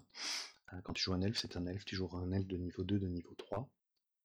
Et si tu joues un magicien ou un, voleur, tu seras forcément humain. dans cette version-là, c'est pas forcément très bien expliqué, mais tu peux jouer toutes les classes, mais uniquement certaines classes peuvent être une race en particulier. Je crois que, par exemple, le nain peut être voleur ou guerrier, mais c'est tout. Oui, ça, au, départ, on considère que c'est un humain qui joue euh, les classes de base, et puis les races qui apparaissent. Ouais, et puis c'est pas équilibré du tout parce que si tu décides de jouer un nain, il y a pas, je suis même pas sûr qu'il y ait une contrepartie. ça va pas te coûter plus de points d'expérience, mais tu vas avoir dans le noir, tu vas avoir de meilleurs jets de sauvegarde contre la magie, etc. Donc de base, dans la partie qu'on a faite, je crois qu'il y avait 3 nains sur 5 personnages. Ce qui a fait que tout le donjon s'est fait dans le noir avec les, euh, le, seul humain qui, tenait les, autres par la main pour réussir à avancer. On a fait une partie qui était finalement, on s'est servi, il y a, aussi intérêt de, ce, de cette édition-là, il y a un, un scénar, un donjon avec un scénar dedans avec une petite histoire une raison pour le, visiter qui s'appelle la tour de Xenopus. C'est assez légendaire chez, les grognards. qui permet de se, de faire la main et qui est intéressant. Il y a des factions, il y a des gens qu'on peut monter les uns contre les autres, il y a des, comme je disais, des raisons d'y entrer et des raisons d'en sortir, des, pièges avec des moyens de les, des moyens narratifs, donc sans forcément faire un jet de détection des pièges automatique dans chaque dans chaque salle. Le maître de jeu décrit la salle, les joueurs réagissent et en fonction des descriptions de, ce qu'ils font, le, piège se déclenche ou pas. Et même chose pour pour désamorcer un piège, c'est toi qui décris que tu vas tirer le bouton dans le bon sens et, pas dans l'autre, parce que tu auras compris avec un indice précédent qu'il faut, le faire dans le sens des aiguilles d'une montre et pas l'inverse. Qui fait un truc sans doute plus intéressant, plus narratif que de juste jeter un dé de pourcentage ou un dé de compétence. voilà, donc bonne partie de la, boîte Holmes, la boîte bleue. Donc, hein, et, pour ceux qui ont difficilement accès à cette boîte, en fait, il y a eu une, il y a eu un clone qui est sorti euh, il y a quelques années qui s'appelle euh, Blue Holmes qu'on s'est retrouvé sur le livre. Enfin bon, tout ce qui est clone, on en parlera un petit peu plus tard, donc euh, je parlerai pas beaucoup des clones en anglais. Mais les gens peuvent avoir facilement accès à ça. Ils ont déjà une bonne idée de ce que c'est. Blue Holmes est très sympa en plus, et l'auteur est en train de bosser sur une version haut niveau, puisque les, boîtes basiques, ah, il y a un truc qui est intéressant à propos des boîtes basiques, c'est qu'à partir de cette sortie, chez TSR, ils se sont dit: «Mais attends, ça marche, ça va être super d'avoir des boîtes d'introduction pour notre AD&D qu'on va sortir quand Gary, il aura fini ses tomes de 800 pages». et donc ces boîtes-là étaient censées, gérer les personnages du niveau 1 au niveau 2 ou 3. Holmes, si je ne m'abuse, c'est niveau 1-2, et ensuite les boîtes dont on parlera après, c'est niveau 1 à 3. En se disant, une fois que les gens auront fini ça, ils passeront à AD&D.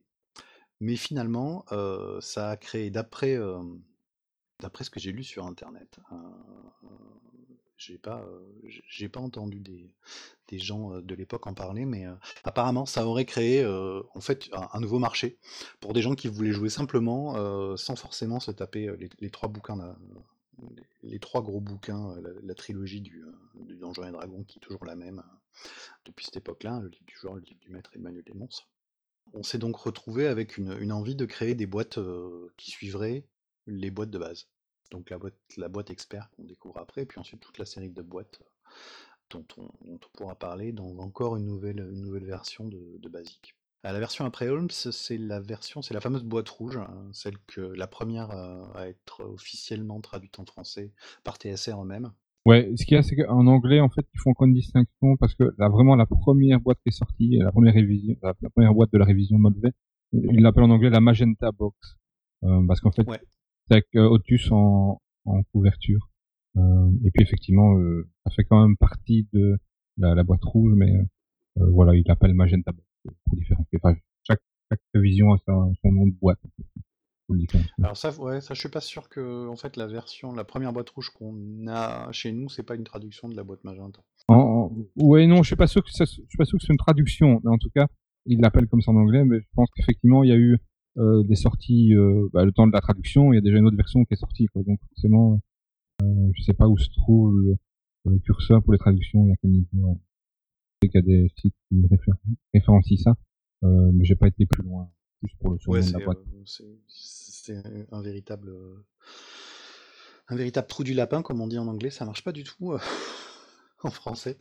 Euh, enfin, c'est une spirale dans laquelle on peut tomber pendant des heures et des heures si on commence à s'intéresser à toutes les, à toutes les versions, ne serait-ce qu'en anglais, alors après les traductions ça devient encore plus compliqué. Euh, donc cette version, pour moi, c'est ma préférée, euh, sans doute pour des raisons euh, en partie nostalgiques, parce que c'est la boîte avec laquelle j'ai découvert le jeu de rôle, sans vraiment savoir de quoi il retournait en ouvrant la boîte quand j'avais 11 ans. Mais c'est aussi, et ça c'est le cas pour beaucoup de fans, c'est aussi la boîte la plus comment dire, à la fois simple et à la fois complète avec ben, toutes les règles dont on a vraiment besoin pour faire de, l'exploration de donjons et après d'extérieur, sans avoir à plugger, rajouter des règles, refaire des règles de résolution qu'on n'avait pas ou, revenir en arrière sur des trucs qui ne, qui ne fonctionnent pas. c'est une boîte où on a trois niveaux, les classes sont des classes d'humains et les races sont des classes qui permettent de progresser, donc les elfes, les euh, nains et les tinigeants, comme on disait à l'époque, c'est-à-dire les, euh, les alphelins ou les hobbits. Et, euh, voilà, et c'est donc celle-là qui, qui, se retrouve avec une version expert qui sera faite par, par, par, par, par David Zepcook, qui monte jusqu'au niveau 9, quelque chose comme ça, et, et qui finalement a, a lancé cette, cette mode d'avoir une version de D&D basique en parallèle, puisque là on, se situe après la sortie de, de Dungeons and Dragons, euh, en partie, euh, donc en parallèle, version basique, en parallèle de la version euh, avancée. D'ailleurs, chacun aura, chacun aura son univers, parce qu'ici on parle il y a des références à Mystara, notamment. Il y a une séparation aussi au niveau de l'univers, pas uniquement au niveau des règles. Oui, donc il y, avait, ce snobisme qui faisait que les, les gens qui jouaient en avancée considéraient les autres comme des gamins. Il y avait aussi le fait que beaucoup de gens à l'époque, voilà, quand tu as 12 ou 13 ans, tu, joues avec ce que tu trouves, ce que tu trouves surtout hein, dans les années 80 où, où les livres étaient, étaient chers et difficiles à trouver et les photocopieurs plutôt rares.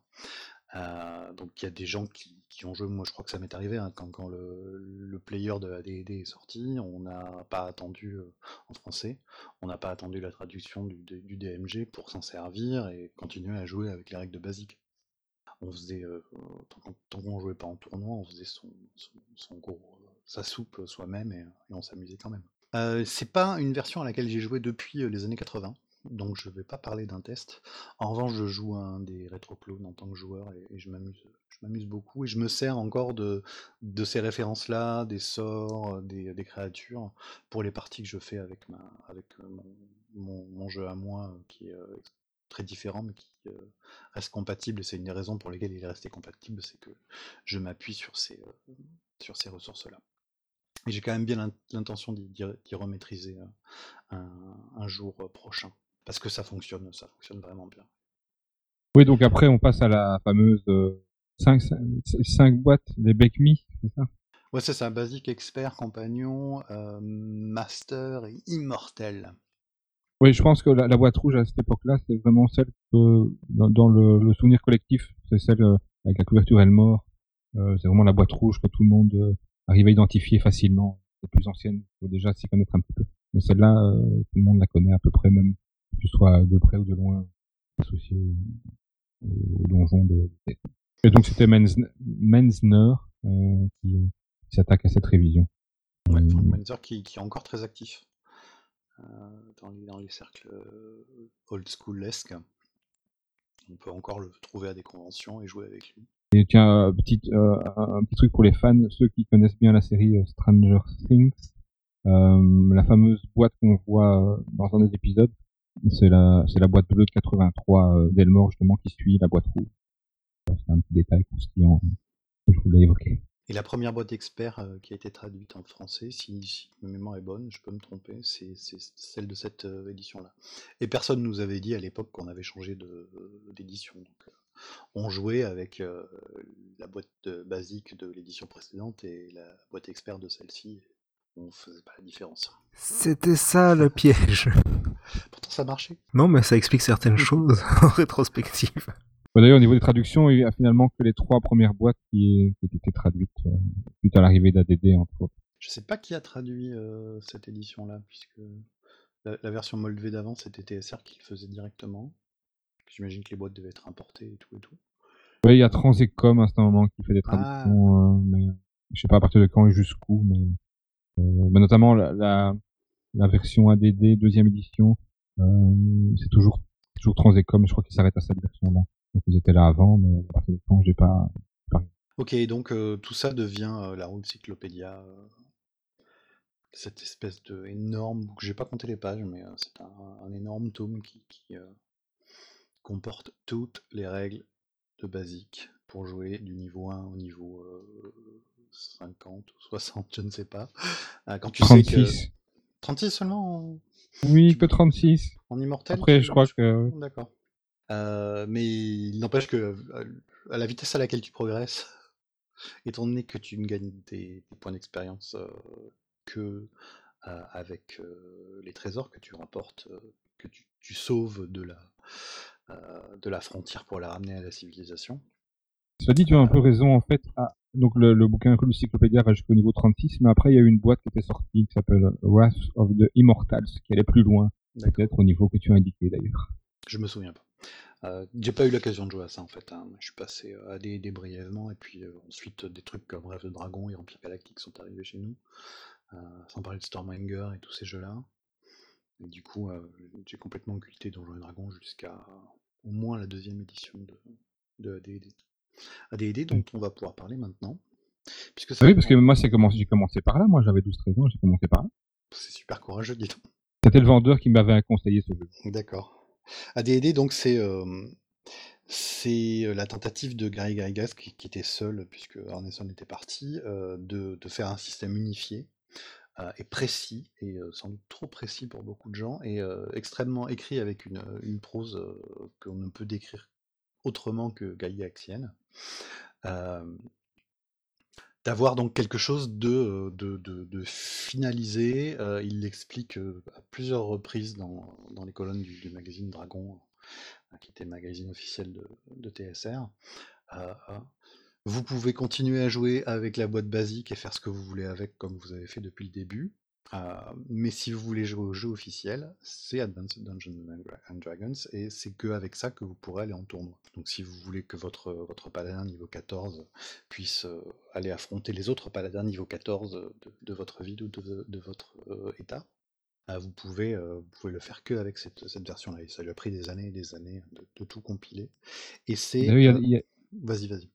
Il y a deux anecdotes en fait. La première, c'est que le grand absent dans les crédits, c'est Dave Arneson, qui était remercier euh, gentiment. Euh, et En fait, la deuxième petite chose euh, assez drôle, c'est que bon, c'était un triptyque, mais c'est pas le player qui est sorti en premier, c'est le Monster Manual. Le player seulement venu juste après. c'était le fameux, la fameuse idole démoniaque qui était en couverture, et puis le DMJ qui est sorti juste dans la foulée. La version française, tu dis, est arrivée en 86, c'est ça? Moi j'ai vu 86, ouais, avec la couverture Disney directement. parce qu'elle n'a pas été traduite avec la, avec les anciennes couvertures. Et il y a eu aussi ce problème de savoir la traduction et de quelle euh, et de quelle impression, parce qu'il y a aussi des différences là-dessus. Mm. Parce qu'entre le temps de la traduction, ben, les nouvelles couvertures étaient sorties. Ouais, nous en français, on a eu le, on a eu le player en premier, et ça faisait partie euh, de cette euh, tradition du le système de création de personnages n'est pas décrit dans le, dans le guide du joueur, puisque c'est le guide du joueur euh, donc on t'explique tout sur ta classe de personnage, etc. Mais on te dit pas comment tirer les caractéristiques, parce que ça c'est le maître de jeu qui décide de quelle méthode sera utilisée. Donc bon courage à attendre, un an ou deux avant la sortie euh, du, bouquin suivant pour pouvoir commencer à jouer. Euh, donc là aussi j'ai fait un test, c'est... Oh ça remonte à presque un an et demi maintenant. J'ai trouvé un scénario, puisque les scénarios AD&D, je les, les connais pas forcément. J'ai été chercher dans les vieux Casus, mais j'ai rien trouvé qui, qui m'intéresse. J'ai fini par trouver un bac à sable très sympa qui s'appelle, j'espère que je l'ai noté dans mes notes, mais non. Donc je vous noterai quelque part. Ça se trouve en PDF de façon pas forcément légale. Un, bac à sable qui se passe sur une île avec tout un tas de choses qui se passent un peu. Donc, il y a des ruines hantées. Il y a une en fait, c'est le X1 qui était dans la boîte exprès. Euh, non, non, pas du tout. Euh, non, non, pas celui-là euh, Non, c'est une île civilisée. C'est pas le, c'est pas l'île, l'île de la Terreur qui est, aussi très très bien. Euh, mais non, ça c'est une île civilisée avec, euh, avec sa ville, euh, avec ses petits problèmes de guilde, avec le mystère de la maison qui a été détruite pendant une nuit, personne n'a compris pourquoi.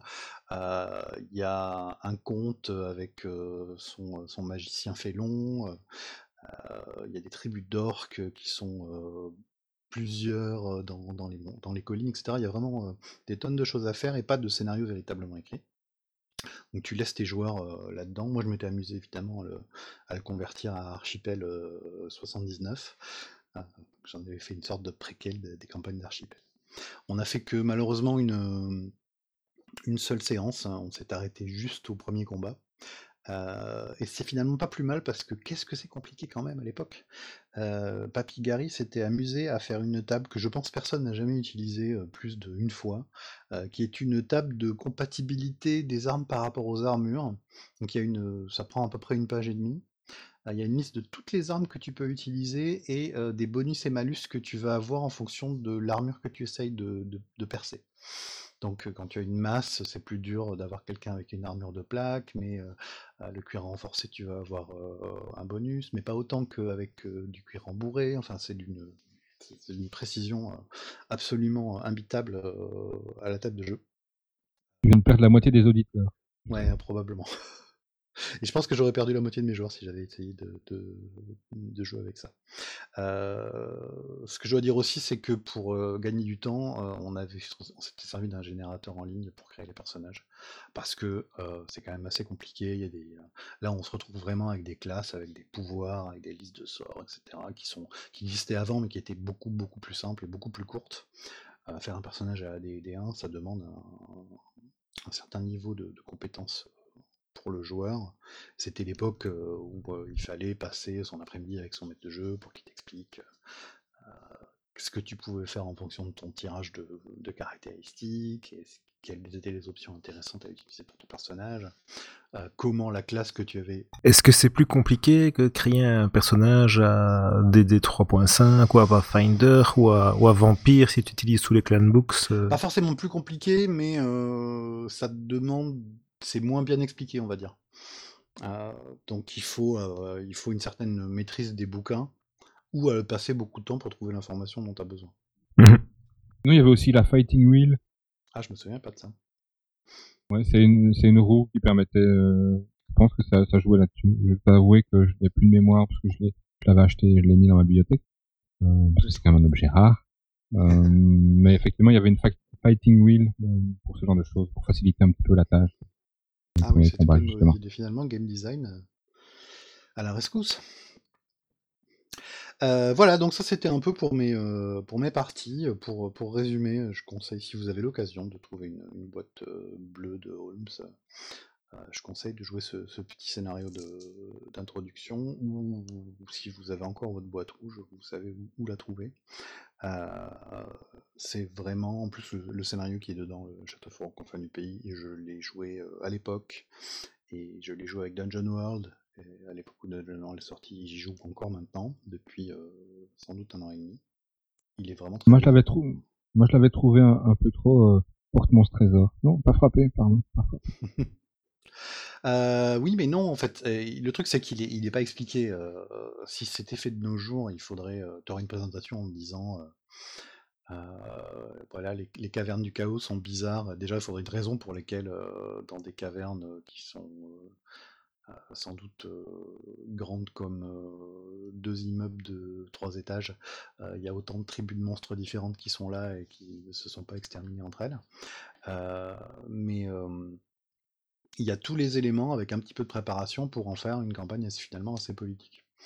Euh, sans compter tous les trucs qui se passent dans le, dans le château. Et enfin, tu peux, c'est un, véritable petit bac à sable, c'est un mini bac à sable euh, sur lequel tu peux jouer pendant, pendant longtemps. Je pense que tu peux faire passer tes personnages au niveau 2 ou 3, malgré un le taux de mortalité et le fait que tu gagnes un point d'expérience par, euh, par pièce d'or que tu rapportes.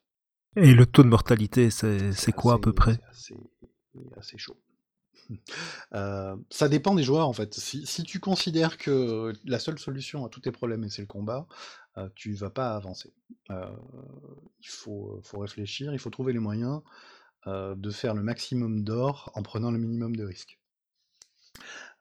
au niveau 1 et 2 en tout cas. Après, quand les personnages commencent à avoir des ressources, un peu d'équipement magique, des meilleures classes d'armure, euh, et surtout des points de vie qui points de vie. permettent de résister à la première attaque, c'est quand même pas mal. Euh, tu peux commencer à prendre des risques, à te dire bon s'il y a un combat, ça va, on, s'en sortira pas forcément bien, mais en tout cas on sera vivant pour aller euh, se reposer, rentrer au village et se reposer. avant, la moindre erreur coûte la vie de ton personnage. Et le le moindre coup de pas de bol aussi, la, rencontre aléatoire un peu méchante, le fait que tiens, on, a oublié, on, fouille de la pièce, mais on a oublié de, poster des gens aux entrées. il y a une rencontre aléatoire qui nous surprend et qui tue le magicien en premier coup. ça peut, ça peut être la fin de, sa partie. Il y a y a quelque part un, un post de blog, je crois, de Luke Crane, donc l'auteur de Burning Wheel, qui est maintenant le, grand chef des jeux chez Kickstarter, euh, qui euh, a pas mal joué à, cette version-là et sur ce scénario-là. Et il raconte qu'à un moment, euh, après, je sais pas, une dizaine de sessions, après avoir tué encore 90% des personnages pour la 5 ou 6 fois d'affilée, il tombe un peu dans sa chaise de façon de façon désespérée en disant bon écoutez les gars je suis désolé je, je, voilà je, me suis mal débrouillé et vous êtes encore tous morts et les autres le regardent tous avec avec l'air aussi désolé mais en disant mais c'est pas ta faute c'est le jeu qui est comme ça. Ah, c'est un jeu il est juste difficile. Et que tu sois et le, meneur de jeu n'est pas là pour te faciliter la tâche quand ton voleur a un des 4 points de vie et que c'est le seul qui peut désamorcer un piège, euh, tu sais très bien que ton voleur a très peu de chances de passer au niveau 2. Pour terminer, quand même, euh, parce que ça doit faire un moment qu'on parle, je sais pas si Fabrice, tu, tu, regardes le chrono, mais euh, comme d'habitude, comme d'habitude, je, m'étends. je voulais juste dire que de tout ça, il reste de nos jours beaucoup de choses, parce que il n'y a pas que les fanatiques qui, qui réessaye de jouer avec euh, les. L'OSR, l'OSR, l'OSR. Il y a l'OSR, la fameuse old school euh, Renaissance, euh, ou Révolution pour certains, qui, qui, est devenue une catégorie à part en elle-même du jeu de rôle, comme le, story game, comme, je sais pas, le jeu d'horreur ou ou, d'autres types de jeux, c'est devenu un, véritable pan du, du paysage rôliste ces jeux-là s'inspirent, alors parfois clone ou rétro-clone, mais ça, Fabrice, tu vas pouvoir nous en parler tout, de suite. les, les, les, vieilles éditions de Donjons et Dragons, mais soit aussi, à partir de après cette vague de rétroclone est arrivée une sorte de de 2 et troisième vague, hein, de, jeux qui s'inspirent de cette façon de jouer, donc c'est dangereux, c'est de la player skill, les systèmes sont très simples, souvent, résumés à la résolution d'actions et la survie en combat, pour créer des choses complètement différentes. pour faire du space opéra, pour faire, de l'horreur bizarre à la Into the Odd, pour faire tous les trucs que fait Grumpf, dans sa collection Chibi. Pas tous les trucs, mais une partie des trucs qu'il fait. Genre Terra X par exemple, c'est complètement de l'OSR et c'est, c'est un jeu qui a son ambiance, et c'est sa façon de tourner, particulière. je vais pas m'étendre sur ce qu'est Terra X, mais en gros c'est de la survie post-apocalyptique dans un univers, dans une sur une Terre pardon, notre Terre, euh, qui a été colonisée par euh, des biotopes extraterrestres. Voilà, jouer à ces jeux, c'est aussi euh, s'intéresser à, une, partie très florissante de, la création rôliste. Voilà. Et donc, si vous, ça vous intéresse, il y, a, plein de moyens. Euh, il y a ben, les, bacs euh, de vos boutiques. Demandez euh, à vos tenanciers de boutique s'ils n'ont pas des trucs dans leur réserve qu'ils sont désespérés de vendre depuis, depuis des années. Des choses poussiéreuses qui, pour quelques euros, pourraient vous permettre de vous plonger un peu dans le, passé de notre loisir. regardez sur eBay. Regardez ce qui se fait en, PDF parce que chez Wizard of the Coast, ils ont eu enfin la bonne idée euh, de commencer à euh, vendre des PDF de, ces vieux bouquins TSR. Donc on va les retrouver euh, sur ben, les, plateformes classiques et aussi la DM's Guild. Moi, j'en avais un peu parlé des print on demand. Ouais. Ah oui, c'est vrai. Et, et oui, et c'est vrai que c'est facile aussi d'aller récupérer, d'acheter les PDF et de les faire imprimer soi-même sur Lulu, comme tu, comme tu as bien expliqué ça dans, dans un des épisodes précédents. Par, contre, juste euh, vraiment pour, euh, pour ceux qui ont envie de collectionner, il y a quand même deux trois sites incontournables euh, en anglais. Mais par exemple, il y a le site Acaum, A-C-A-E-U-M. Donc il y a le, listing des, des, produits Donjon Dragon, des prix plus ou moins actualisés. bon, c'est sur le marché US hein, les prix, mais voilà, ça donne déjà une idée de, de, de quoi ça vaut. parce que parfois on a l'impression que ça vaut cher alors que ça a été imprimé tellement de fois que ça ne vaut pas grand-chose vraiment, si on veut, pas uniquement le, TSR, mais vraiment tout ce qui est rareté et beaucoup d'autres choses, euh, il y a Tomes of Treasures. Euh, voilà, ce sont deux sites euh, incontournables en anglais.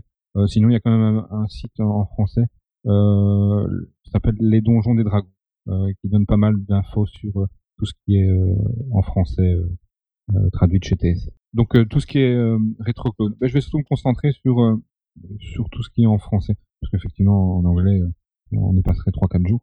Donc en fait il y a, y a, plusieurs vagues comme tu disais. Bon la première euh, ce sont euh, deux trois créations françaises. tu as notamment Aventure fantastique qui est plutôt une version assez complète qui ressemble à, du BX. c'est quand même à, mi-chemin entre Donjon Dragon et, Advanced Donjon Dragon, quelques options originales. Et alors, il a rajouté des, des options avancées et il appelle aussi des options euh, exhumées.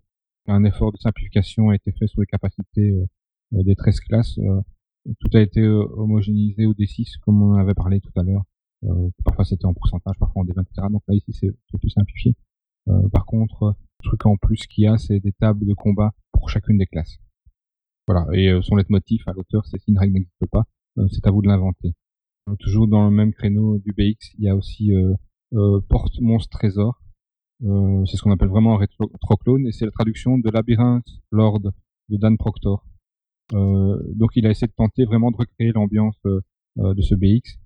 donc effectivement on a on a des classes et les, les semi-humains sont, quand même intégrés aux classes. Donc on a le trio habituel plus le voleur pour les humains et alors on a les trois semi-humains euh, mais il y a des limitations de niveau pour eux.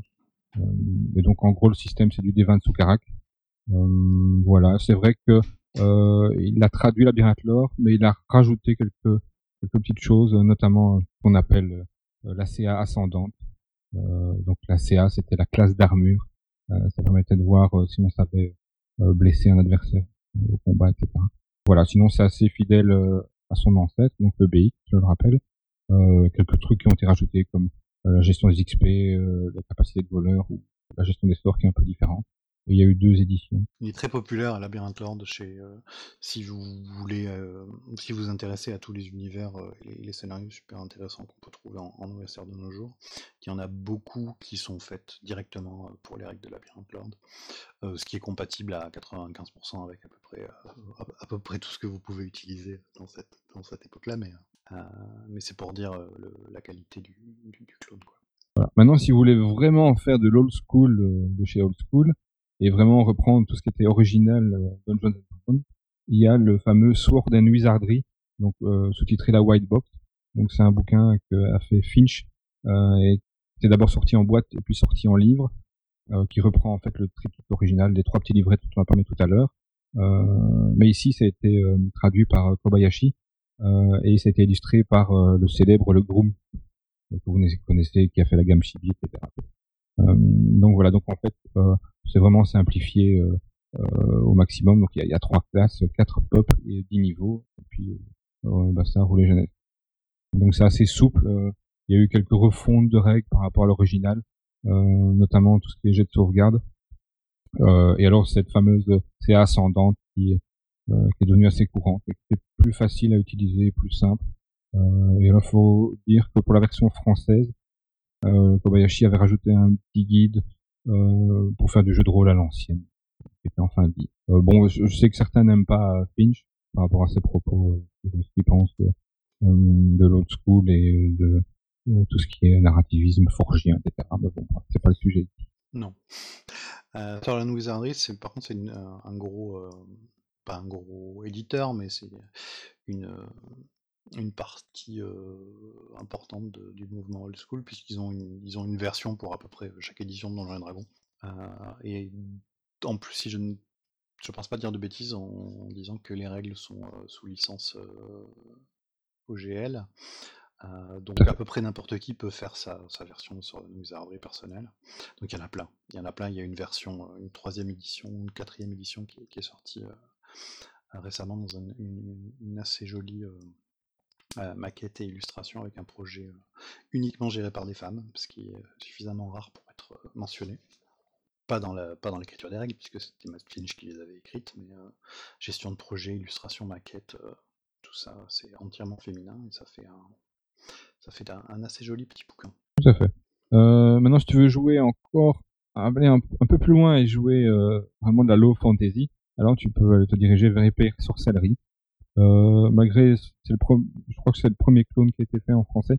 Malgré son titre, ce n'est pas une traduction de Sword and Wizardry, euh, mais euh, c'est tout aussi old school et le système est, archi simple. C'est 2 défis, 2 d6 plus modificateur pour battre une difficulté. c'est le plus simple. Et tu peux jouer un orc si tu veux. C'est cool.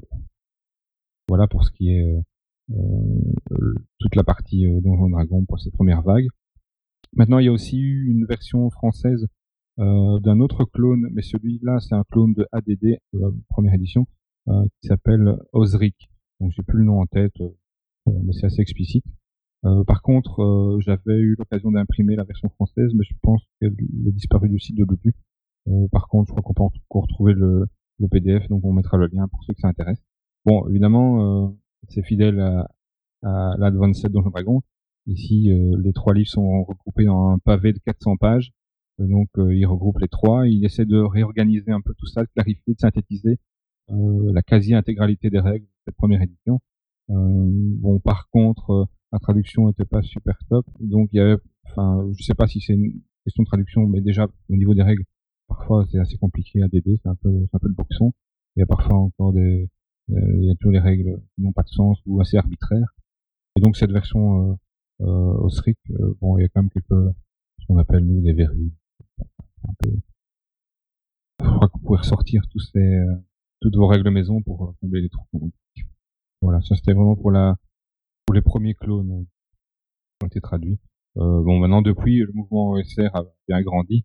Euh, il y a eu euh, d'autres vagues qui sont sorties. Bon, je vais simplement donner juste deux trois noms. on mettra les liens c'est toujours intéressant d'aller voir par vous-même.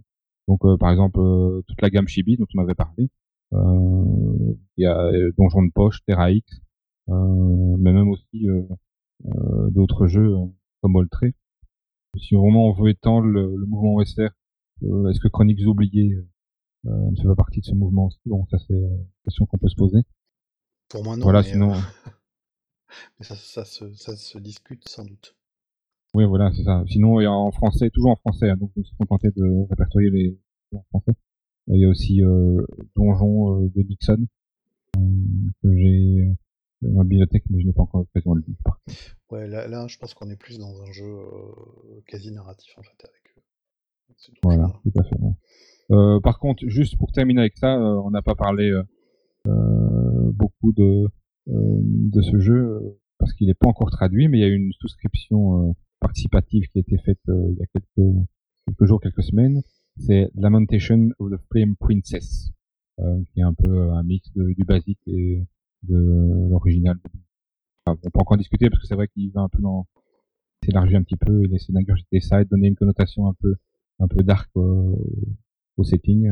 Mais voilà, ce sera le prochain euh, grosse sortie en français. Oui, c'est- un jeu qui n'est pas forcément super remarquable pour ses règles, puisque fi- finalement c'est un clone avec, avec quelques options qui sont différentes, mais c'est un jeu qui est surtout connu pour sa gamme de scénarios et d'univers euh, qui sont souvent très originaux, très divers. Parfois c'est de l'horreur historique, parfois c'est des trucs complètement bizarroïdes. souvent avec, comme tu disais, une, connotation dark et, et, dangereuse comme ça, mais, mais on trouve souvent ce qu'on, son, son bonheur si on commence à regarder euh, dans la pléthore de scénarios qui sont sortis pour euh, Lamentations. Tout à fait. Ben voilà, je crois qu'on a fait le tour. hein. Bah alors, je vais vous arracher le micro des mains. On va quitter les donjons pour aller vers des ruines. Ça n'a pas l'air de changer fort comme ça, mais on va quand même changer fondamentalement d'ambiance avec un jeu euh, beaucoup plus récent, beaucoup plus léger. Il s'agit de Sphinx de Fabien Hilvine, l'auteur euh, également de Monostatos et de La saveur du ciel. C'est un jeu qui n'est disponible qu'en format physique, un petit livre A5 de 86 pages, couverture souple en noir et blanc, pas mal illustré, une belle maquette aérée, sobre, élégante, les illustrations euh, comme assez séduisantes de Philippe Tressaden-Cam et la maquette de Julien Delorme. Alors, qui joue-t-on? Nous joue des archéologues, des explorateurs, qui partent à la découverte de civilisations humaines disparues, des civilisations extraordinaires dont ils vont découvrir les enseignements, les mystères, et peut-être même la cause de sa disparition. C'est un jeu, euh, je parlais tout à l'heure de la quadrature du cercle euh, rôliste, parce que c'est un jeu qui parvient à concilier le partage de la narration et une préparation quand même assez solide du meneur. Et ça, je trouve ça assez chouette et c'est un bon guide pour voir comment, comment mener comme ça. Le jeu est prévu euh, spécifiquement pour un meneur et 2 à 4 joueurs ou joueuses. Très classiquement, le meneur ou la meneuse a pour charge de connaître et transmettre le jeu, de préparer la partie et d'assurer l'animation. Euh, le jeu est, écrit avec euh, quelques paragraphes euh, qui permettent de se détromper par rapport à un GDR entièrement classique. Euh, il précise bien que le meneur est soumis aux règles, qu'il ne décide pas seul, que tous les joueurs sont égaux par rapport aux règles. Comme dans un jeu de rôle classique, ruines et la préparation du meneur sont secrètes et ne doivent pas être connues des joueurs et joueuses, sous peine de gâcher les faits.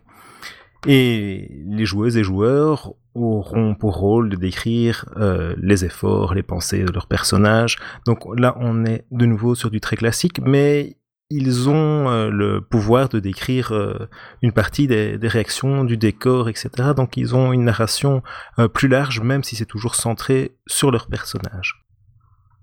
Ces archéologues, ces intellectuels, sont employés par l'Alma Mater, une grande organisation dont on ne sait pas grand-chose et ce n'est pas vraiment le propos du jeu. Ils sont archéologues et autre chose. Ils sont spécialistes d'une discipline intellectuelle. Ça peut être de la science, mais aussi une pseudoscience comme de la parapsychologie ou de l'art, ou n'importe quoi d'autre. Ils sont les chefs de l'expédition qui vont aller explorer euh, cette ruine euh, incroyable qui a été découverte. Ce sont des ruines antédiluviennes, bien plus euh, anciennes que les plus anciennes civilisations humaines connues en général. Et ces ruines sont le principal personnage des parties que l'on va jouer. les ruines, leurs mystères et les mystères de l'univers qu'elles cachent. Les archéologues sont constitués très simplement au niveau euh, de la feuille de personnage, ils ont une spécialité et une question métaphysique qui, qui les taraude. Il y a une liste de spécialités une liste de questions métaphysiques pour ceux qui seraient en manque d'inspiration et elle fonctionne très très bien. Le jeu, quand on le joue, est empreint d'une certaine poésie. C'est assez agréable à, vivre comme expérience de jeu et c'est un jeu qui fonctionne un peu comme un jeu d'énigmes, un jeu de pistes, un jeu de c'est chaud, c'est froid. Les joueuses et joueurs vont essayer de comprendre et deviner le thème et le mystère euh, des ruines par, euh, par leurs inventions sur la narration.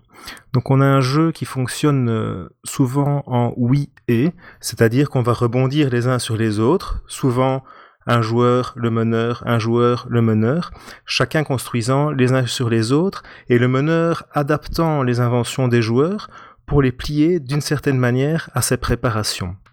Alors dit comme ça, ça a l'air un peu casse-gueule, en pratique, ça fonctionne très très bien, et il y a tout un système qui permet de, guider les joueurs discrètement pour que leurs inventions soient euh, dans le bon sens, dans la bonne direction par rapport à la préparation.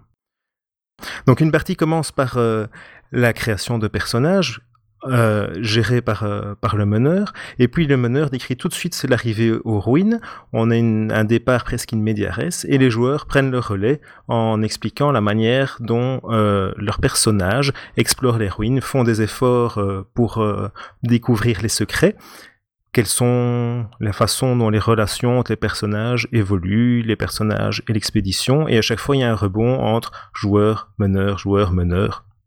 Pour les guider dans, ce jeu, il y a euh, quelques jauges très discrètes. Chaque joueur a une réserve de jetons, chaque joueur a un score de voyage, au milieu de la table, on a un dé qui mesure le score d'éveil des ruines, qui va aller de 1 à 8. Et il y a une petite feuille de papier qui indique les difficultés pour les 8 révélations euh, que l'on peut trouver dans les ruines que l'on explore. Et alors les scores de jetons et de voyage sont là pour guider les joueurs. Ils sont très bien au courant de ce qu'ils doivent faire pour gagner les jetons et pour gagner des scores de voyage. Et c'est ça qui va pousser à la créativité en donnant la bonne direction. Les jetons se gagnent en décrivant ce que fait son personnage par rapport euh, aux ruines, comment il euh, fait des suppositions sur les lieux, ou en développant des relations avec ses autres personnages, en racontant ses sentiments et émotions. Donc on va faire des scènes euh, parfois un peu intimes à ce niveau-là. Et à ce moment-là, on gagne des jetons. Quand on fait une supposition sur les ruines, le gain de jetons est variable selon la manière dont la supposition correspond à la préparation du meneur. Une supposition qui, euh, qui est tout à fait à l'encontre de ce qui est préparé ne raccordera, n'accordera aucun jeton, et une supposition qui va vraiment dans le sens va accorder un, deux jetons, c'est le maximum, voire si le joueur ou la joueuse découvre, devine déjà le secret qui est, caché dans la préparation du meneur, le meneur va apporter les éléments qui, qui manquent. Si les joueurs et les joueuses ne parviennent pas à deviner euh, ces secrets, eh bien, ils peuvent dépenser les jetons qu'ils ont gagnés à concurrence euh, de la difficulté de la révélation suivante pour trouver une révélation qui, euh, qui correspond à ce qu'ils sont en train de faire dans la fiction. Les joueurs doivent décrire comment ils dépensent ces, jetons dans, leur, dans leurs efforts physiques, intellectuels, spirituels, euh, pour se rapprocher des mystères. La difficulté des révélations, donc le nombre de jetons qu'on doit euh, dépenser, est modulable et il y a trois euh, difficultés de jeu qui sont proposées qui produisent des parties de, de durée différentes. Dans la préparation du meneur, chaque ruine propose 10 révélations, mais il n'y en a que 8 à découvrir, ce qui, donne un peu de souplesse au meneur pour ajuster. Et quand je dis qu'il y a huit, huit révélations à découvrir, ça veut dire que la fin de partie est déjà intégrée dans le jeu. Quand on a fait les huit révélations, la ruine est terminée, la partie est quasiment terminée, il y a un épilogue. J'ai un peu du mal à, euh, imaginer comment ça se joue. Euh, est-ce que tu pourrais donner juste un exemple de, révélation? Attends, alors là je prends les règles du jeu, parce que oui, le problème c'est que ça, ça va spoiler. Hein.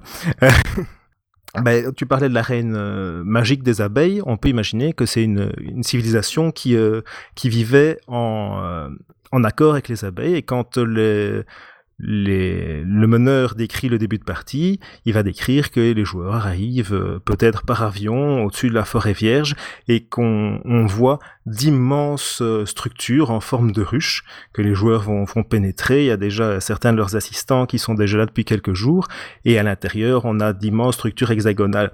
Donc là on a déjà une indication euh, très forte qu'il y a un thème sur les abeilles et peut-être qu'il y a une joueuse qui va décrire comment euh, son personnage découvre euh, des urnes qui contiennent euh, de, une substance desséchée, qui était peut-être de la gelée royale, qui, qui octroyait certaines révélations aux humains qui la consommaient.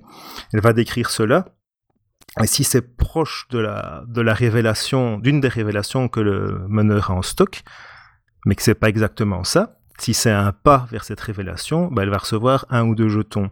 Si ça n'a rien à voir avec ses prévus, il n'y a rien de prévu avec la gelée royale, et en fait, euh, c'est des choses complètement différentes qui ont été, euh, qui ont été euh, inventées parce que les abeilles étaient en fait la cause de la chute des humains, celles qui ont envahi les humains, ben, elle va pas recevoir de jetons et elle saura que c'est pas ça la bonne direction pour, pour ses narrations suivantes. Et si c'est vraiment un des secrets du jeu, ben voilà, il y avait une, la gelée royale était offerte par les abeilles où les humains allaient la récolter. Euh, ben le meneur de jeu va, va faire sa révélation. Il va pas donner de jetons nécessairement à la joueuse, mais il va, il va apporter les détails qui manquent pour dire que oui, c'était bien ça. tu as bien trouvé euh, l'idée qui avait caché là derrière. On va à ce moment-là augmenter euh, le score d'éveil des ruines, donc le petit dé qui est sur sur la table de 1 pour dire qu'on est passé à la révélation suivante. Et au fur et à mesure que le score d'éveil augmente, ben les ruines s'éveillent, en tout cas pour, euh, pour les joueurs. Ils sont de, de plus en plus euh, en contact et en, compréhension avec elles. Il y a un aspect un peu, un peu mystique de ce côté-là au jeu. Il y a souvent des, des esprits dans les ruines, des gardiens encore vivants euh, de ces temps qui sont pourtant plusieurs dizaines de milliers d'années. Et plus le score euh, d'éveil augmente, plus les joueurs vont percevoir cela.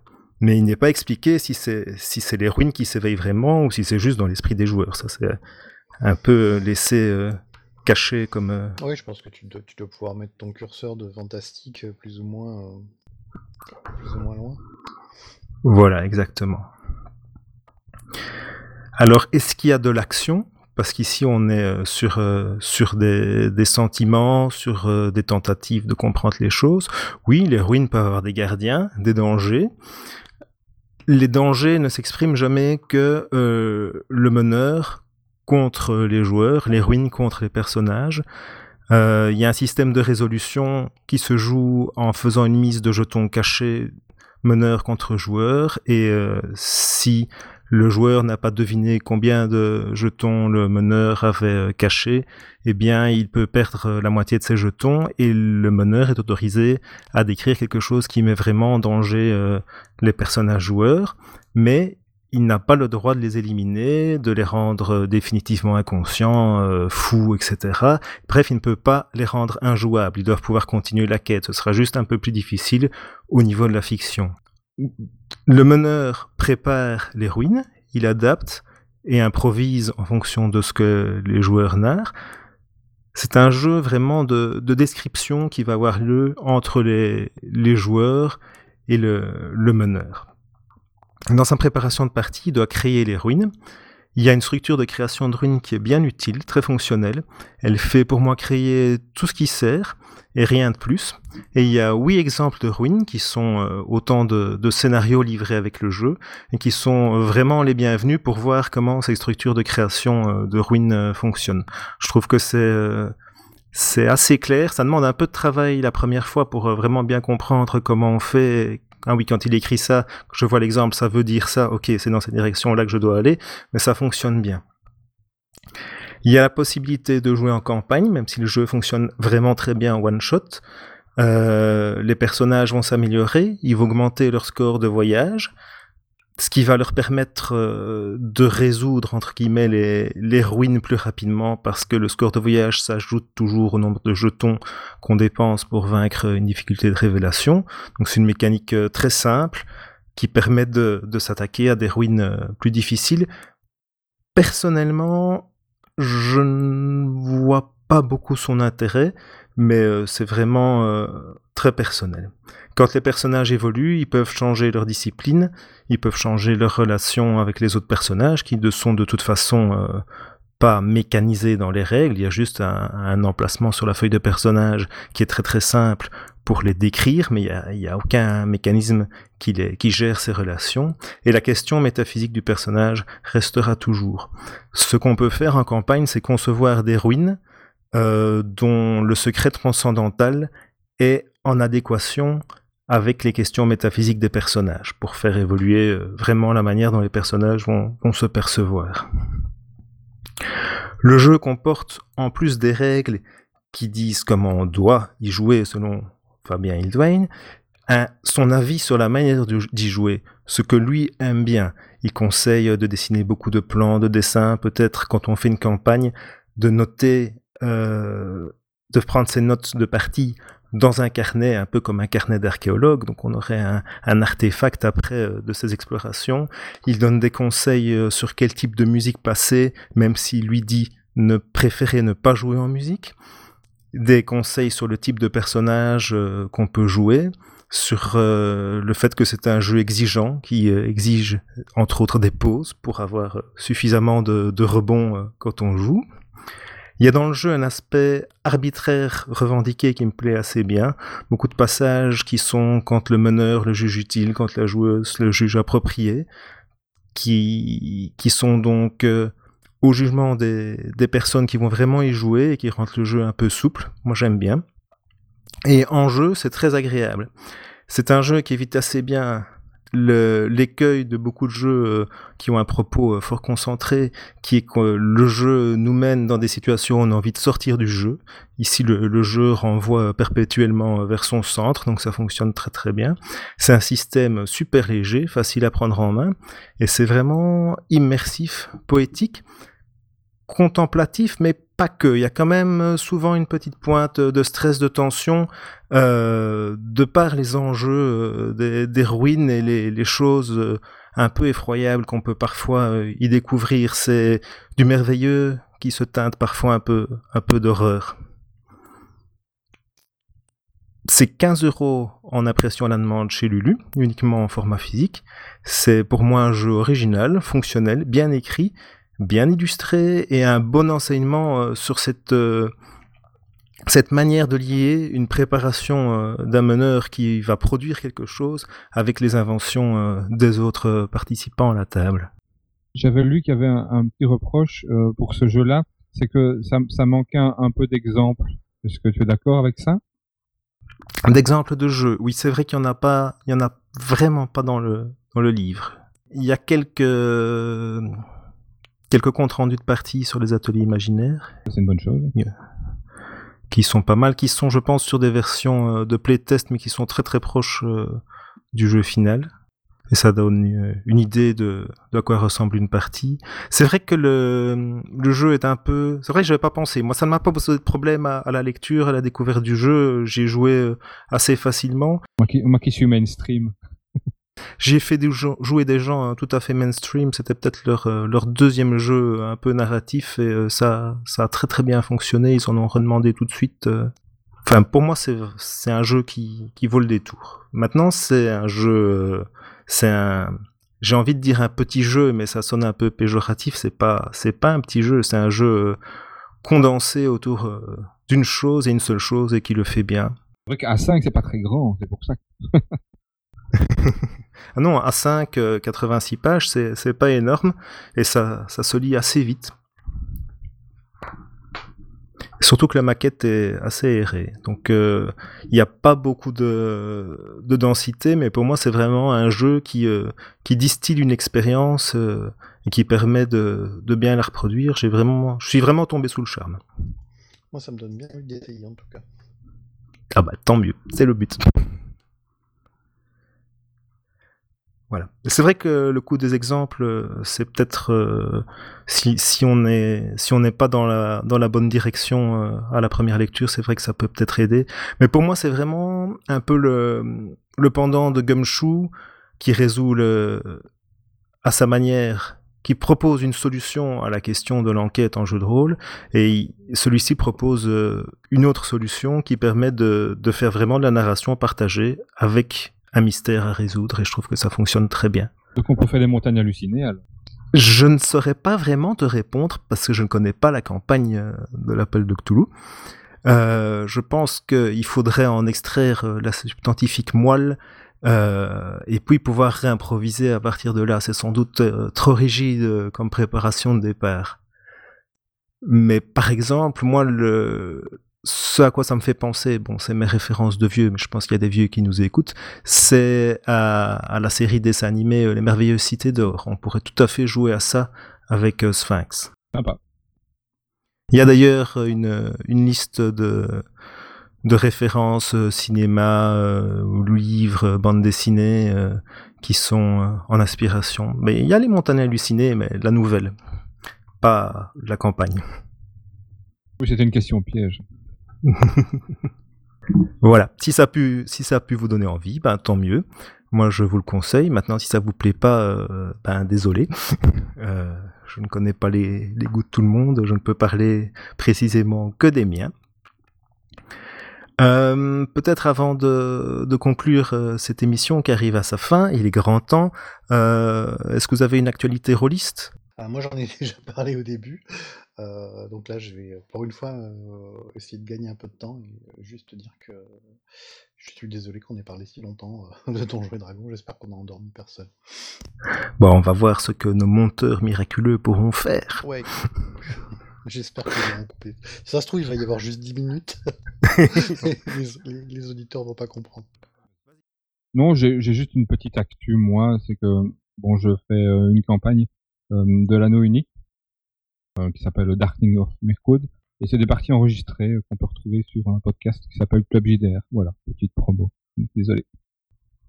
Ah oui, non, mais c'est bien. Je les avais repérés, effectivement. Je savais pas que tu jouais dedans.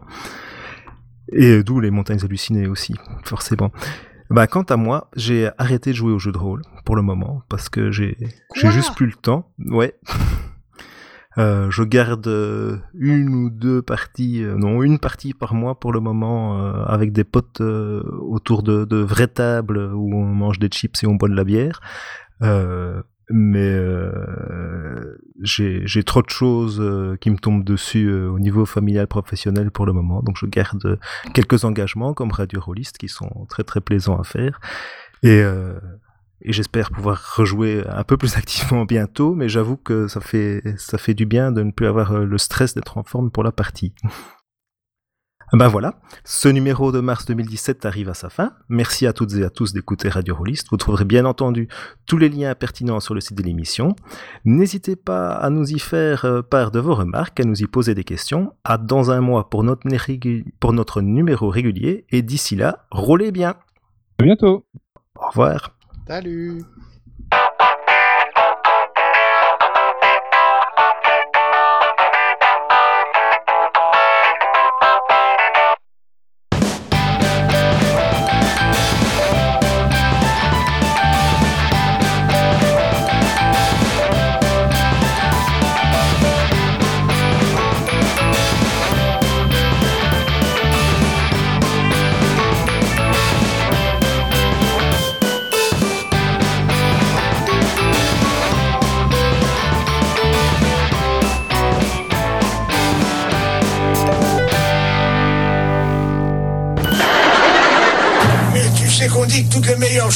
Une. Oui, mais ici, la fin, c'est la meilleure chose.